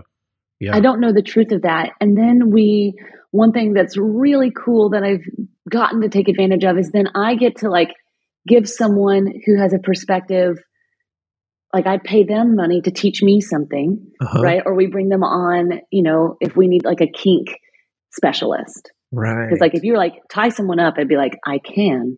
However, if we're trying to tell this really specific story, right. part of my job is to go, hmm, that is not only a safety issue, but it's a storytelling issue. Yeah. I think either you need this intimacy coordinator who only does this for this scene, right? Or we just bring in a specialist for yeah. specificity and not guess around these truths because there's, like you were saying, these are people's truths. Mm-hmm. Mm-hmm. Well, and I think the important part of that, I think the the only way that that's going to really happen on a larger scale, especially when you start getting in the independent world, is is if we legitimize this this this job you know what i mean like this this profession uh, within the industry and and and i know that it's being successful at this point on a studio level and on a tv level but when you start to get into the as you know you start to get into the independent world and you start to ask for extra crew people the the fucking producers are just like what yeah. like, you know like uh, what yeah. is what is the value of this and i think it's important as a director or a filmmaker that you or even as an actor that you understand what this position is and what and what the potentials of this position are and how it will affect the ultimate outcome of the product you know because then yes. you can further you can further express that need and and sell that case to the person that is you know paying for the product um, yes so yeah man fuck yeah and some really cool. general resources too because you know things cost money and for budgets to alter to add in additional crew people, right? That takes time, yep. right? Especially if, uh, you know, with the world changing, I know a lot of movies are on hold and are going to probably be filming here soon. And you might be listening to this going, um, crap, I could really use some advice. You can also, like, I consult a lot of film- filmmakers, which we just talk about that. And you know, instead of paying for my on-set fee, we just do a consultate. We do some consultation. I talk to the actors. I do some of the prep, and I go, "Do you have the tools you need?" Mm-hmm. Everybody got their tools. Hey, wardrobe department, here's some stuff I recommend. Mm-hmm. Here's some stuff I recommend. Here's how you do it. Godspeed, right? Because not you don't always need me on set. Um, not always, especially yeah. if it's somebody you know. Sometimes, or like a sim sex scene that like you catch the end of the scene, right? And it's not about creating a whole moment. You, in the indie world, you might be like, I don't, oh, that's expensive. I can't. Um, but this, so those are things you can navigate around. Um, again, there's it's easy to find intimacy coordinators. Um, a big question in the world right now. You're talking about like the legitimizing this. We're really working on it being a SAG-AFTRA contract. Mm-hmm. A lot of times, I work under a stunt coordinator contract. Mm-hmm. Um, when I work on union shows. I do often work non union, but that tends to be really scary in the studio system when you're non union mm-hmm. because you become um, the floorboards. Um, so that's really terrifying. sure. um, sure. But it, so, but there's going to be um, this year a SAG-AFTRA registry of intimacy coordinators who meet all the training requirements. So there's going to be a visible list of required training, mm-hmm. which you can do independently, right? You can do all the stuff on your own and train, train, train, or you can do it with a certification group. Mm-hmm. Um, you can do either or, and it will show people who have 25 days or or so, and you'll have people with 60 days or so. And every year, the number of like registered intimacy coordinators will go up the longer this exists until we get to like a yeah to be on the registry 150 days to say I've been on sets for 150 days, 150 right. set days. I'm on this registry. So right. that way it's becoming less terrifying for producers to navigate. Um, certification is helpful right now. Um, I was talking to a colleague about gatekeeping mm-hmm. because there's a good connotation and a bad connotation. And the bad connotation is if you don't have all this specialty stuff, you can't do this job. Right. Right. However, there are also intimacy coordinators working that have said, "Oh yeah, well when I do this when I do any sort of simulated sex scenes, I also give guys a room that if they need to go off to and like, you know, have a moment, they can go do that." There are people on sets right now who think that's cool and fine. and it's like if that's what that people need to do on your sets on a regular basis, I don't think you're creating very safe sets. Yeah. Yeah. I, you know normal physical reactions happen. And we we can create space and not shame that because our bodies are just bodies. We're just people. Sure. Just old people. Sure.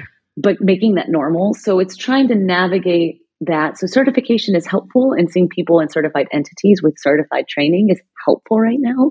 But hopefully there's a place that is helping not only producers go okay this person's legitimate because they have at least met these things and it has been approved by SAG AFTRA. And eventually the goal is it to be a SAG AFTRA contract. Yeah. Um, that's that's our goal because we are so mirrored by stunt coordinators that it kind of makes the most sense. And yeah. I don't know how we would fit into the DGA. Right. Right. Right. Well, that makes a lot of sense. It totally does. Um, yeah. How are we doing on time? I, we probably should start wrapping this up. Are you okay on time right now? Yeah, I'm good. Okay, great. Um, well, all this stuff has been wonderful. Uh, let me ask. Let me ask a question for the listeners that don't work in the industry, because there's a lot of folks yeah. that just watch stuff. I have a lot of movie fans that listen to the show. Um, yeah. And you know the magic it is uh, is uh, mystifying sometimes. And if you watch, if you've seen some of these sex scenes on television, you're just like, what is going on? Are they just having sex? Like, how is this? Because it just feels so explicit for, for yeah. the, way that they're doing this stuff. And so I think a lot of people don't understand the uh, the clothing, like the the the padding. So, like, how does it work for like what sort of padding exists out there? And is it like a package that you buy for specific things, or are you custom making things for scenes? Like, all of the above. Okay. Um, all of the above. One of my favorite um, like toolkit items. It's called an unclockable. Okay. Um, and it's actually from, it's a gender affirming tool. And um, it's, it's, it's, it's what's called a tuck kit. Okay. And we're using it with people with both vulvas and penises. And from there, we add padding. It's basically like a giant piece of KT tape huh. that sticks to like the lower pubic bone. And we can put a, we use soft padding, especially when people are going to be touching each other, because mm-hmm. hard padding can cause actual harm and bruising. And we really want to avoid that. Um, so we have um, both silicone and like just general like soft like think like a, the a knee pad that kind of soft kind of padding mm-hmm. or silicone um, and that can be for both both types of bodies mm-hmm. and they that's so that's how we kind of get that like almost naked look mm-hmm. we also really utilize a lot of special effects we have there's a 360 um, simulated sex scene in lovecraft country where um, ruby is transforming from her white body back to her black body mm-hmm. um, and we actually created barriers out of just underwear that the wardrobe team sewed in batting, like pillow batting, oh, to them. So okay. they wore that, and then they they sewed uh, a merkin on the front, which is a pubic hair wig. Yep. So all the editing team really did was edit the underwear straps out. Yeah, yeah, yeah. for all of for all the bodies. So we work with editing teams on what's going to be the easiest to edit out. Um, you know, if someone's going to be wet, the unclockable is really great for that. Or sometimes we use something that has like a little clear fishing line to it. So that way someone can just put it on and we won't have to constantly worry about them falling off their bodies. Uh-huh. And then we also have exterior padding. Um, I've got like pillows and Pilates balls that I've used the actors I work with tend to not like external padding because they are like, I have to worry about it. It's one more thing. I don't want to do it. um, but a lot of intimacy coordinators I know are like, oh my gosh, my actors love external padding. I'm like, what am I doing wrong? So it could be a me problem. Um, uh-huh. So we have external padding that's like hidden um, in between folks, mm-hmm. and um, especially for like rehearsals. Um, like old school actors tend to used to use like pillow pillows. And now we've got something that's like low profile. We can hide it at certain angles. And then the last part is like our choreography and it's all stacking. So I always say I don't want my actors, if we can avoid it, hip, you know, sometimes camera angles don't help us, but I don't want people to be hip bone to hip bone. Mm-hmm. I'd like it to be hamstring to thigh, um, mm-hmm. or, or, or sorry, hamstring, hamstring to quad or quad to quad. Okay. Or like let's say we're on a 50-50 shot and I might tell one of the actors to angle their hips towards camera. Yep. Right, and do a pumping motion. So it's kind of going to their their scene partner's like inner thigh. Right.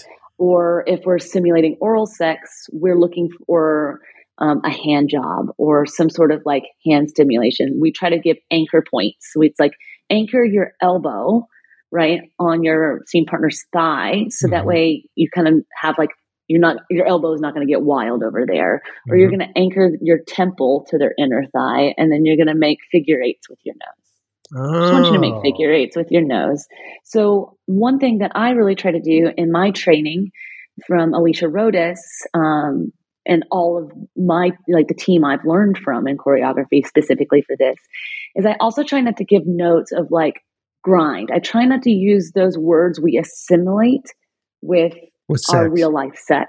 Right. I try to say, hey, can you make circles with just your upper body? Oh, wow. Just your upper body make circles. Wow. All right. yeah, For this, go, I want you to make the ABCs, draw the ABCs with your nose.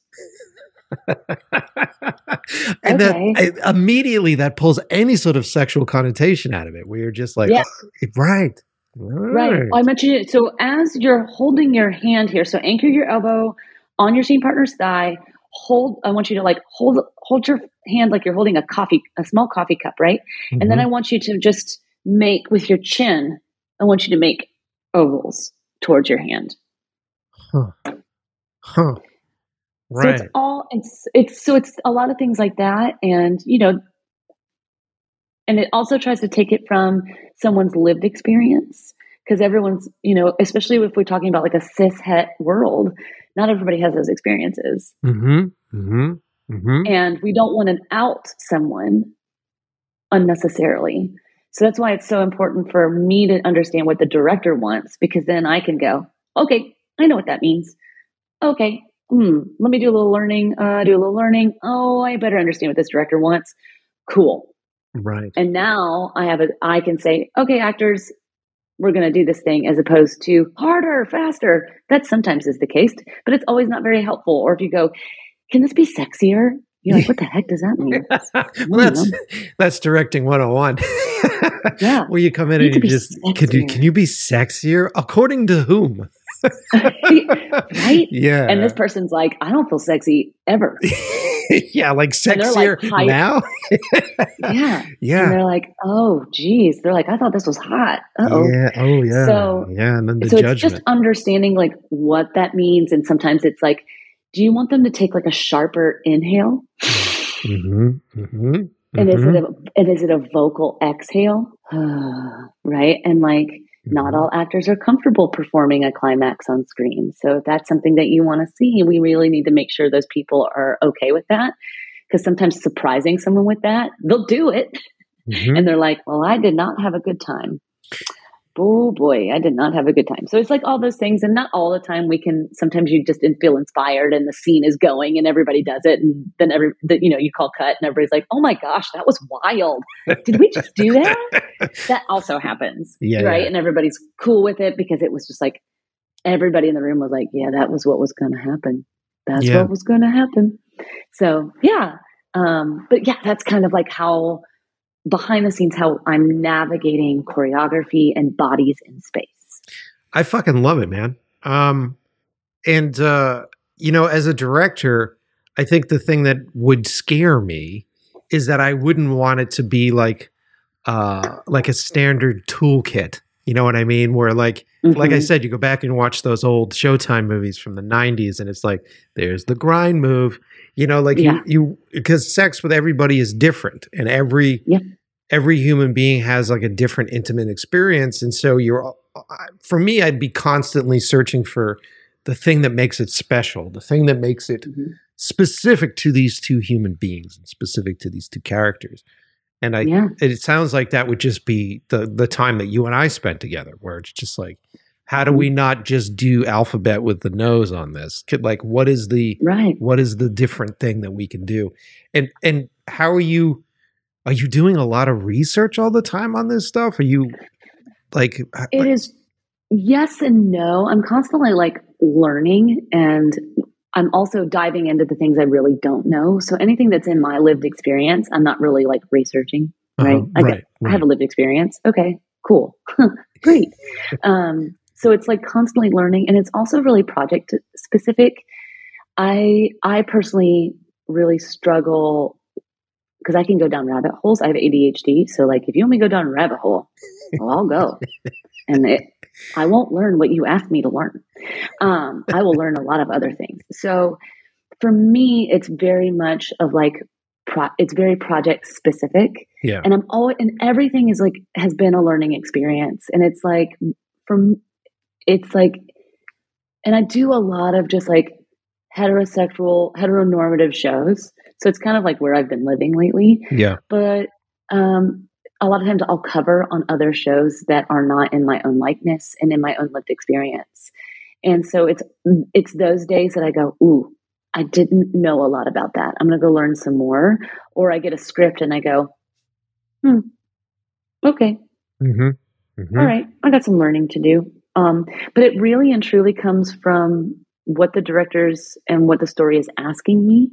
And if it's something that looks like hmm, that is a specialty, then I pay someone to teach me, yeah. or I go, hey, production, I think we need a resource.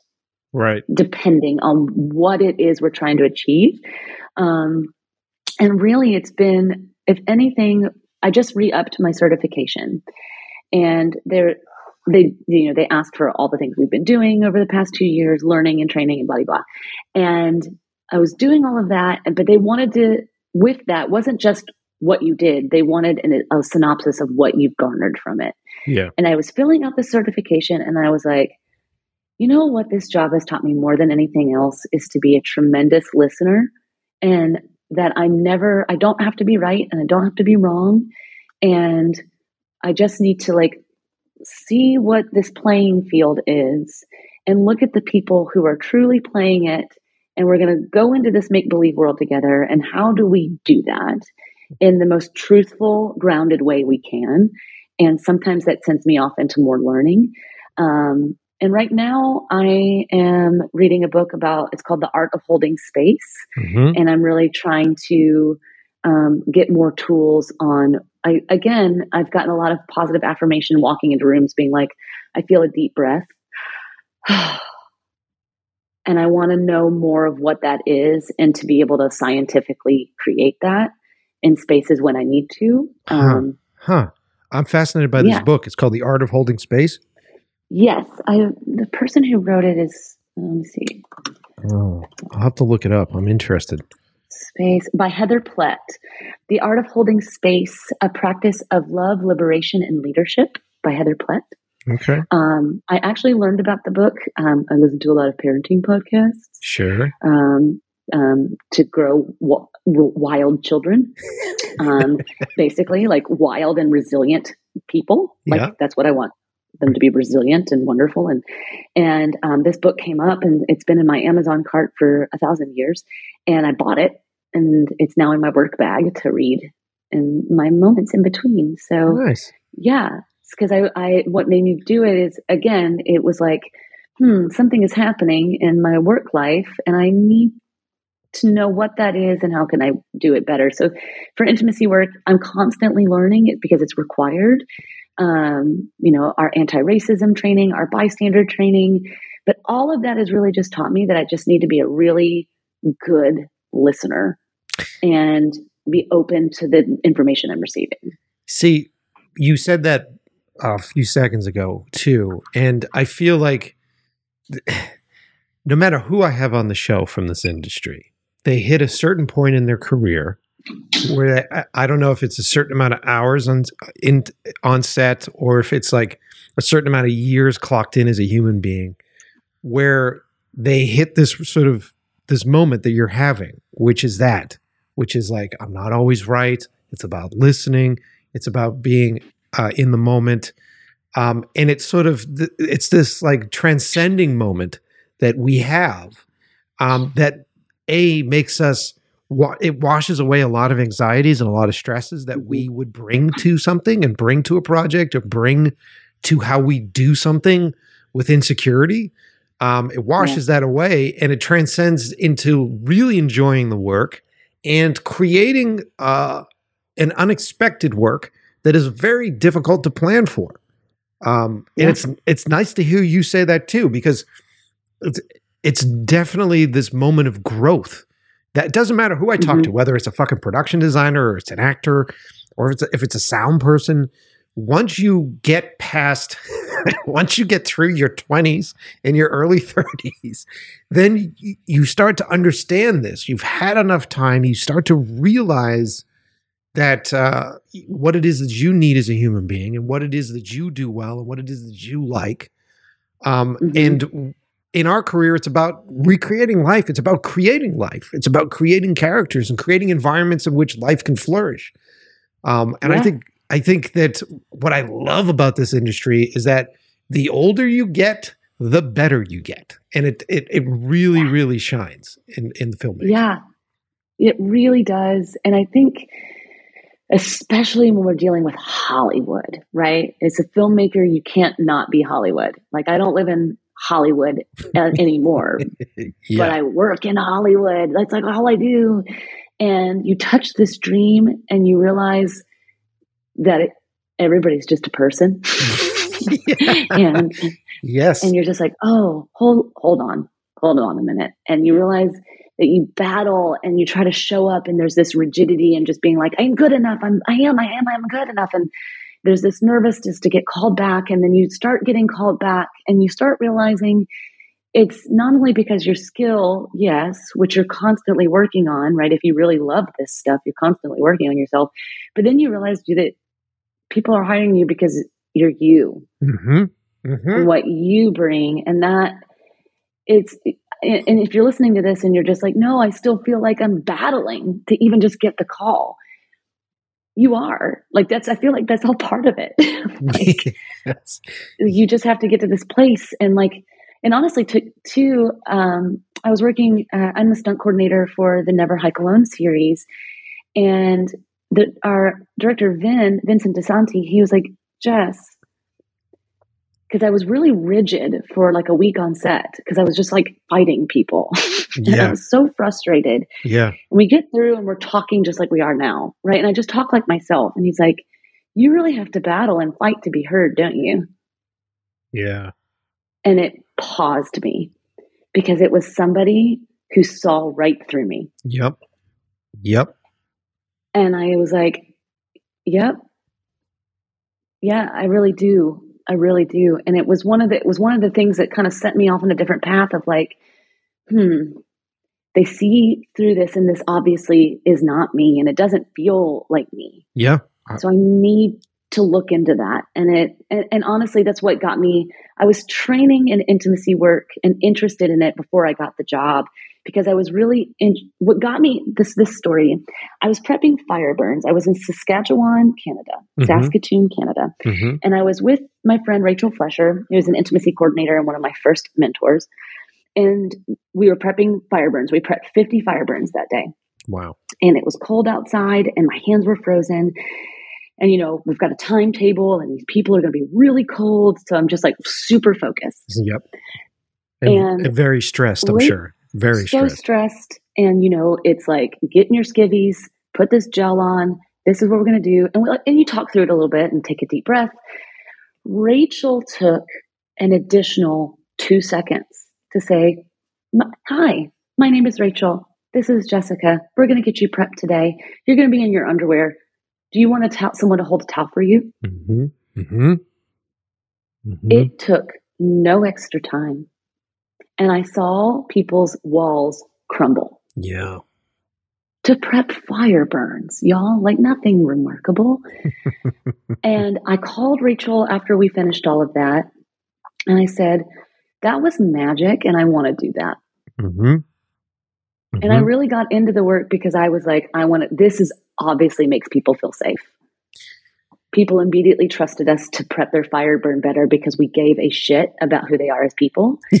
and I and then you know six months later, uh, I'd gotten back from a job in Indonesia, and I started doing this work legitimately, and was kind of thrust into it in such a way that was really jarring. And I what you know nobody was ready because HBO was like every show must have an intimacy coordinator. right, right, right. Period. And we were like, there are 50 in the world. Like I was one of the first 50 in the world. Yeah, it's crazy. right. And you're just like, uh oh, uh-oh. Um, luckily, it was just HBO. So, like, really, no one else was doing it. Starz was doing it a little bit, which is now Starz Lionsgate, but now they require it. So, now that there's actual people trained, you know, more and more, it's just becoming feasible. But that's what got me into this work, is because I wanted to, I realized like I could just be a really dope person. Yeah. Yeah. Now we're always learning, right? You always have like yeah. I've, I've had moments like that moment that you had too, and moments where, you know, uh, I think I'm coming off a certain way, and then someone t- talks to me and I'm not, and those moments are always fascinating for me because it's an ego blow. You know what I mean? Where you're just sort of sitting there going, "Fuck, I thought I was doing a good job at this," and so then yeah. you you you have to. Uh, you're. I, f- I feel like the only way to stay current and safe is that you're constantly like assessing the situation. You're constantly looking around, and you're constantly trying to. I always say it's it's it's trying to live in the gray. You know, you're always living in the middle, and you're trying to not go too far black or white, to not go like with my years of experience, this is the way it's fucking supposed to happen. And blah, blah, blah, you know, and you get you become that asshole. You know, like you you're always trying to figure out a way to sort of see both sides of the story. It's fucking exhausting, but you're always yeah. looking around going like, okay, how how are people responding to what I'm communicating to them? And um, yeah. A funny little story about that was uh, when I was doing independent work, like independent commercials or smaller things. Mm-hmm. And I think I've said this before on the show, but um, uh, I they wouldn't often hire a an assistant director. It would be a very small shoot, and so yep. I, I, would end up having to take on the role of telling people what to do next and where they would go. And so they started to get tired of my voice because yeah. I was also delivering direction and inspiring direction and everything. And then I found that like by hour eight, people hated to hear my voice.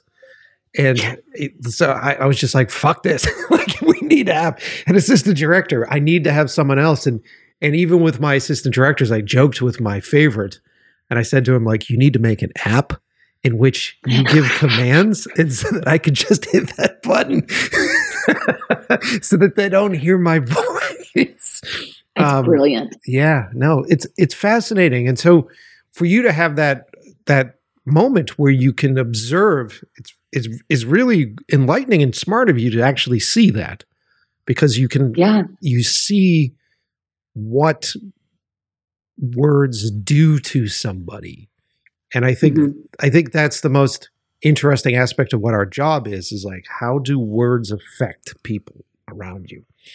Yeah. You know it's cool shit. Yeah. It's really cool. It is. It's mm-hmm. so cool. Mm-hmm. mm-hmm. this has been wonderful. We've gone a little long but it has been worth it.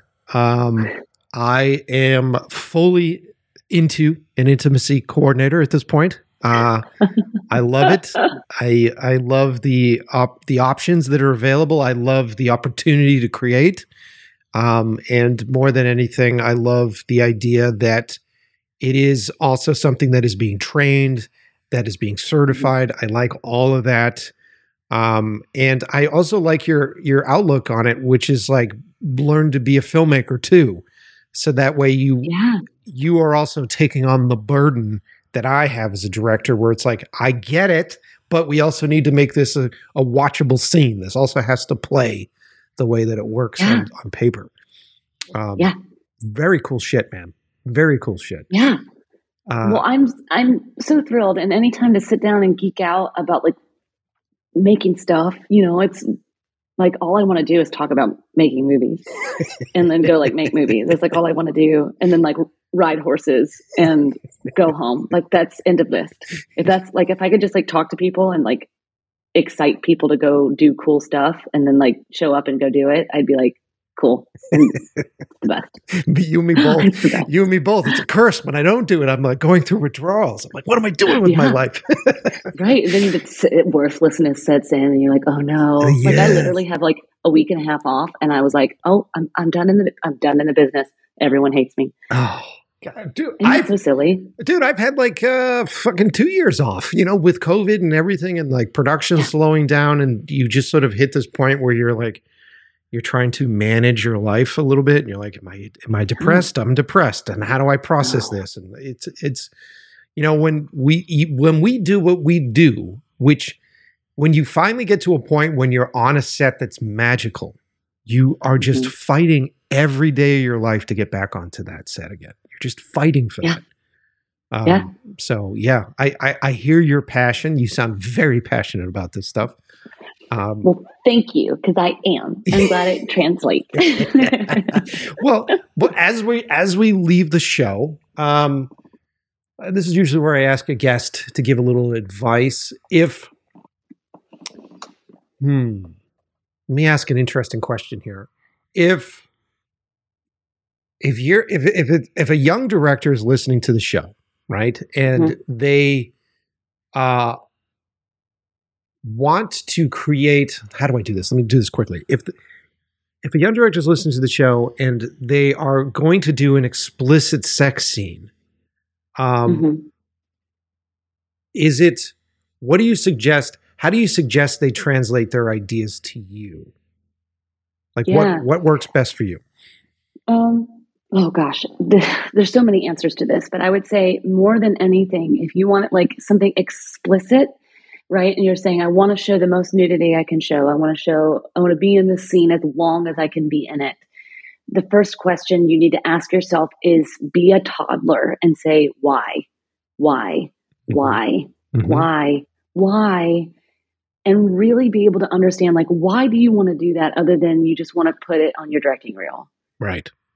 Because it's going to be hard to get an actor to get excited about your directing reel. Right.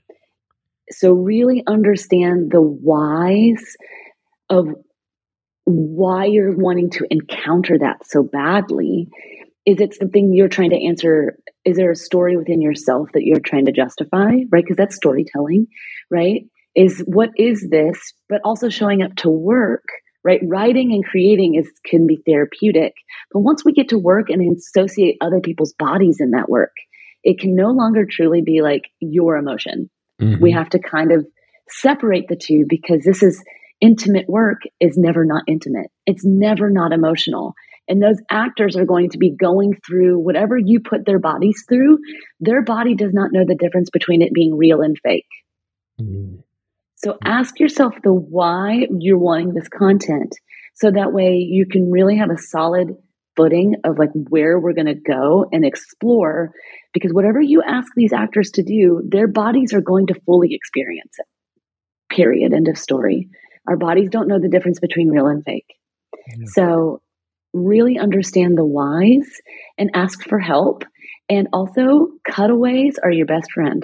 You don't need to show everything you can also be super creative and you know you i would say really this is where you get to also heighten your camera skills because you may not also be able to afford both emotionally and in your wallet the amount of effort it takes to do those kinds of scenes in a close set does take extra time mm-hmm. from your day mm-hmm. things do not happen as quickly so if you're going to take care of your actors know that time is money and prep is time all of that so really ask yourself why get down to the nitty gritty of it really make a plan, understand that your actors are going to go through some ish that day, right? So maybe not schedule the next most emotional pivot scene of your whole movie, the next scene, right? That seems unfair.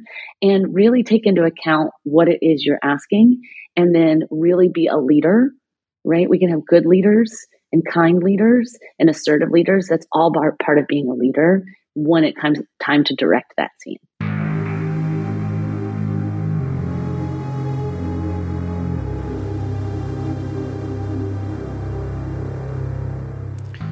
There it is. I'm genuinely, when you listen to this episode, you hear me understanding in real time. You hear me processing this stuff in real time.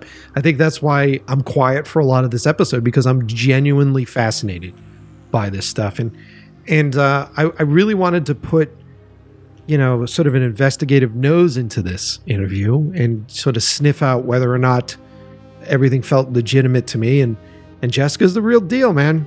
Like she knows what she's talking about. Um, all of her input and her experiences are apparent uh, as she as she as she speaks her way. Wow, Mike. Speaking of speaking, get your mouth to fucking work. As she talks her way through this episode, um, I love it, man. I look to summarize how I feel about it now. I see her in this role as a tool. Okay. And I think that maybe I was a bit hesitant initially because I didn't want there to be a distraction between myself and the actors. And I didn't want there to be uh, that slow train that runs through. And oftentimes, I guess, let me be more specific about it. The difference between working on indie stuff on my level that I've done in the past and then the union jobs that I've done in the past is that there's a lot of positions in a union job that are justified by a title.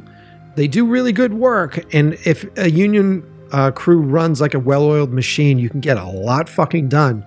But union crews also can run very fucking slow and they can slog and bog down stuff. And so, for me, hearing that there was a title like this initially, I was like, oh, fuck. Is this going to continue to slow down things? And now is this going to put a barrier between me and my talent? Um, and uh, after having this conversation, I don't see it that way. I really don't. I see it as a benefit. And and going back to the way I opened up the show and talked about my first sex scene, I wish I had uh, Jessica with me on that because I think that the scene would have been better I think I would have been able to get more solid performances from it. And I was lucky the people that I worked with were so chill and so down to earth and uh, they were willing to sort of go through this awkward experience with me. But let's be real, it was awkward. And when you watch these sex scenes on screen and they look so sexy after you put music in and the lighting works and the camera angles are perfect, and then through editing, you find like the most perfect gasp for air, the most perfect well lit eyes and glances, and, and the most perfect curvature of sweat pouring. All that stuff makes those scenes super sexy. When you're on fucking set, they're awkward, strange, they sound weird, they're just weird. They're just weird and uncomfortable. They are, no matter what. And to make, to break that barrier to me is exciting. To actually make it into fun, to make it into open and honest fun. The same way you would for an action sequence, the same way when I talk with uh, stunt coordinators on the show, how they pull out their little matchbox cars and they figure out the whole scene on the ground before they get the drivers into the vehicles.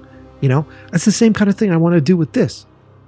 And I think that once you have an environment that feels safe and creative, and when, because the truth of the matter is, is that actors aren't honest with you all the time because actors are concerned about keeping their job.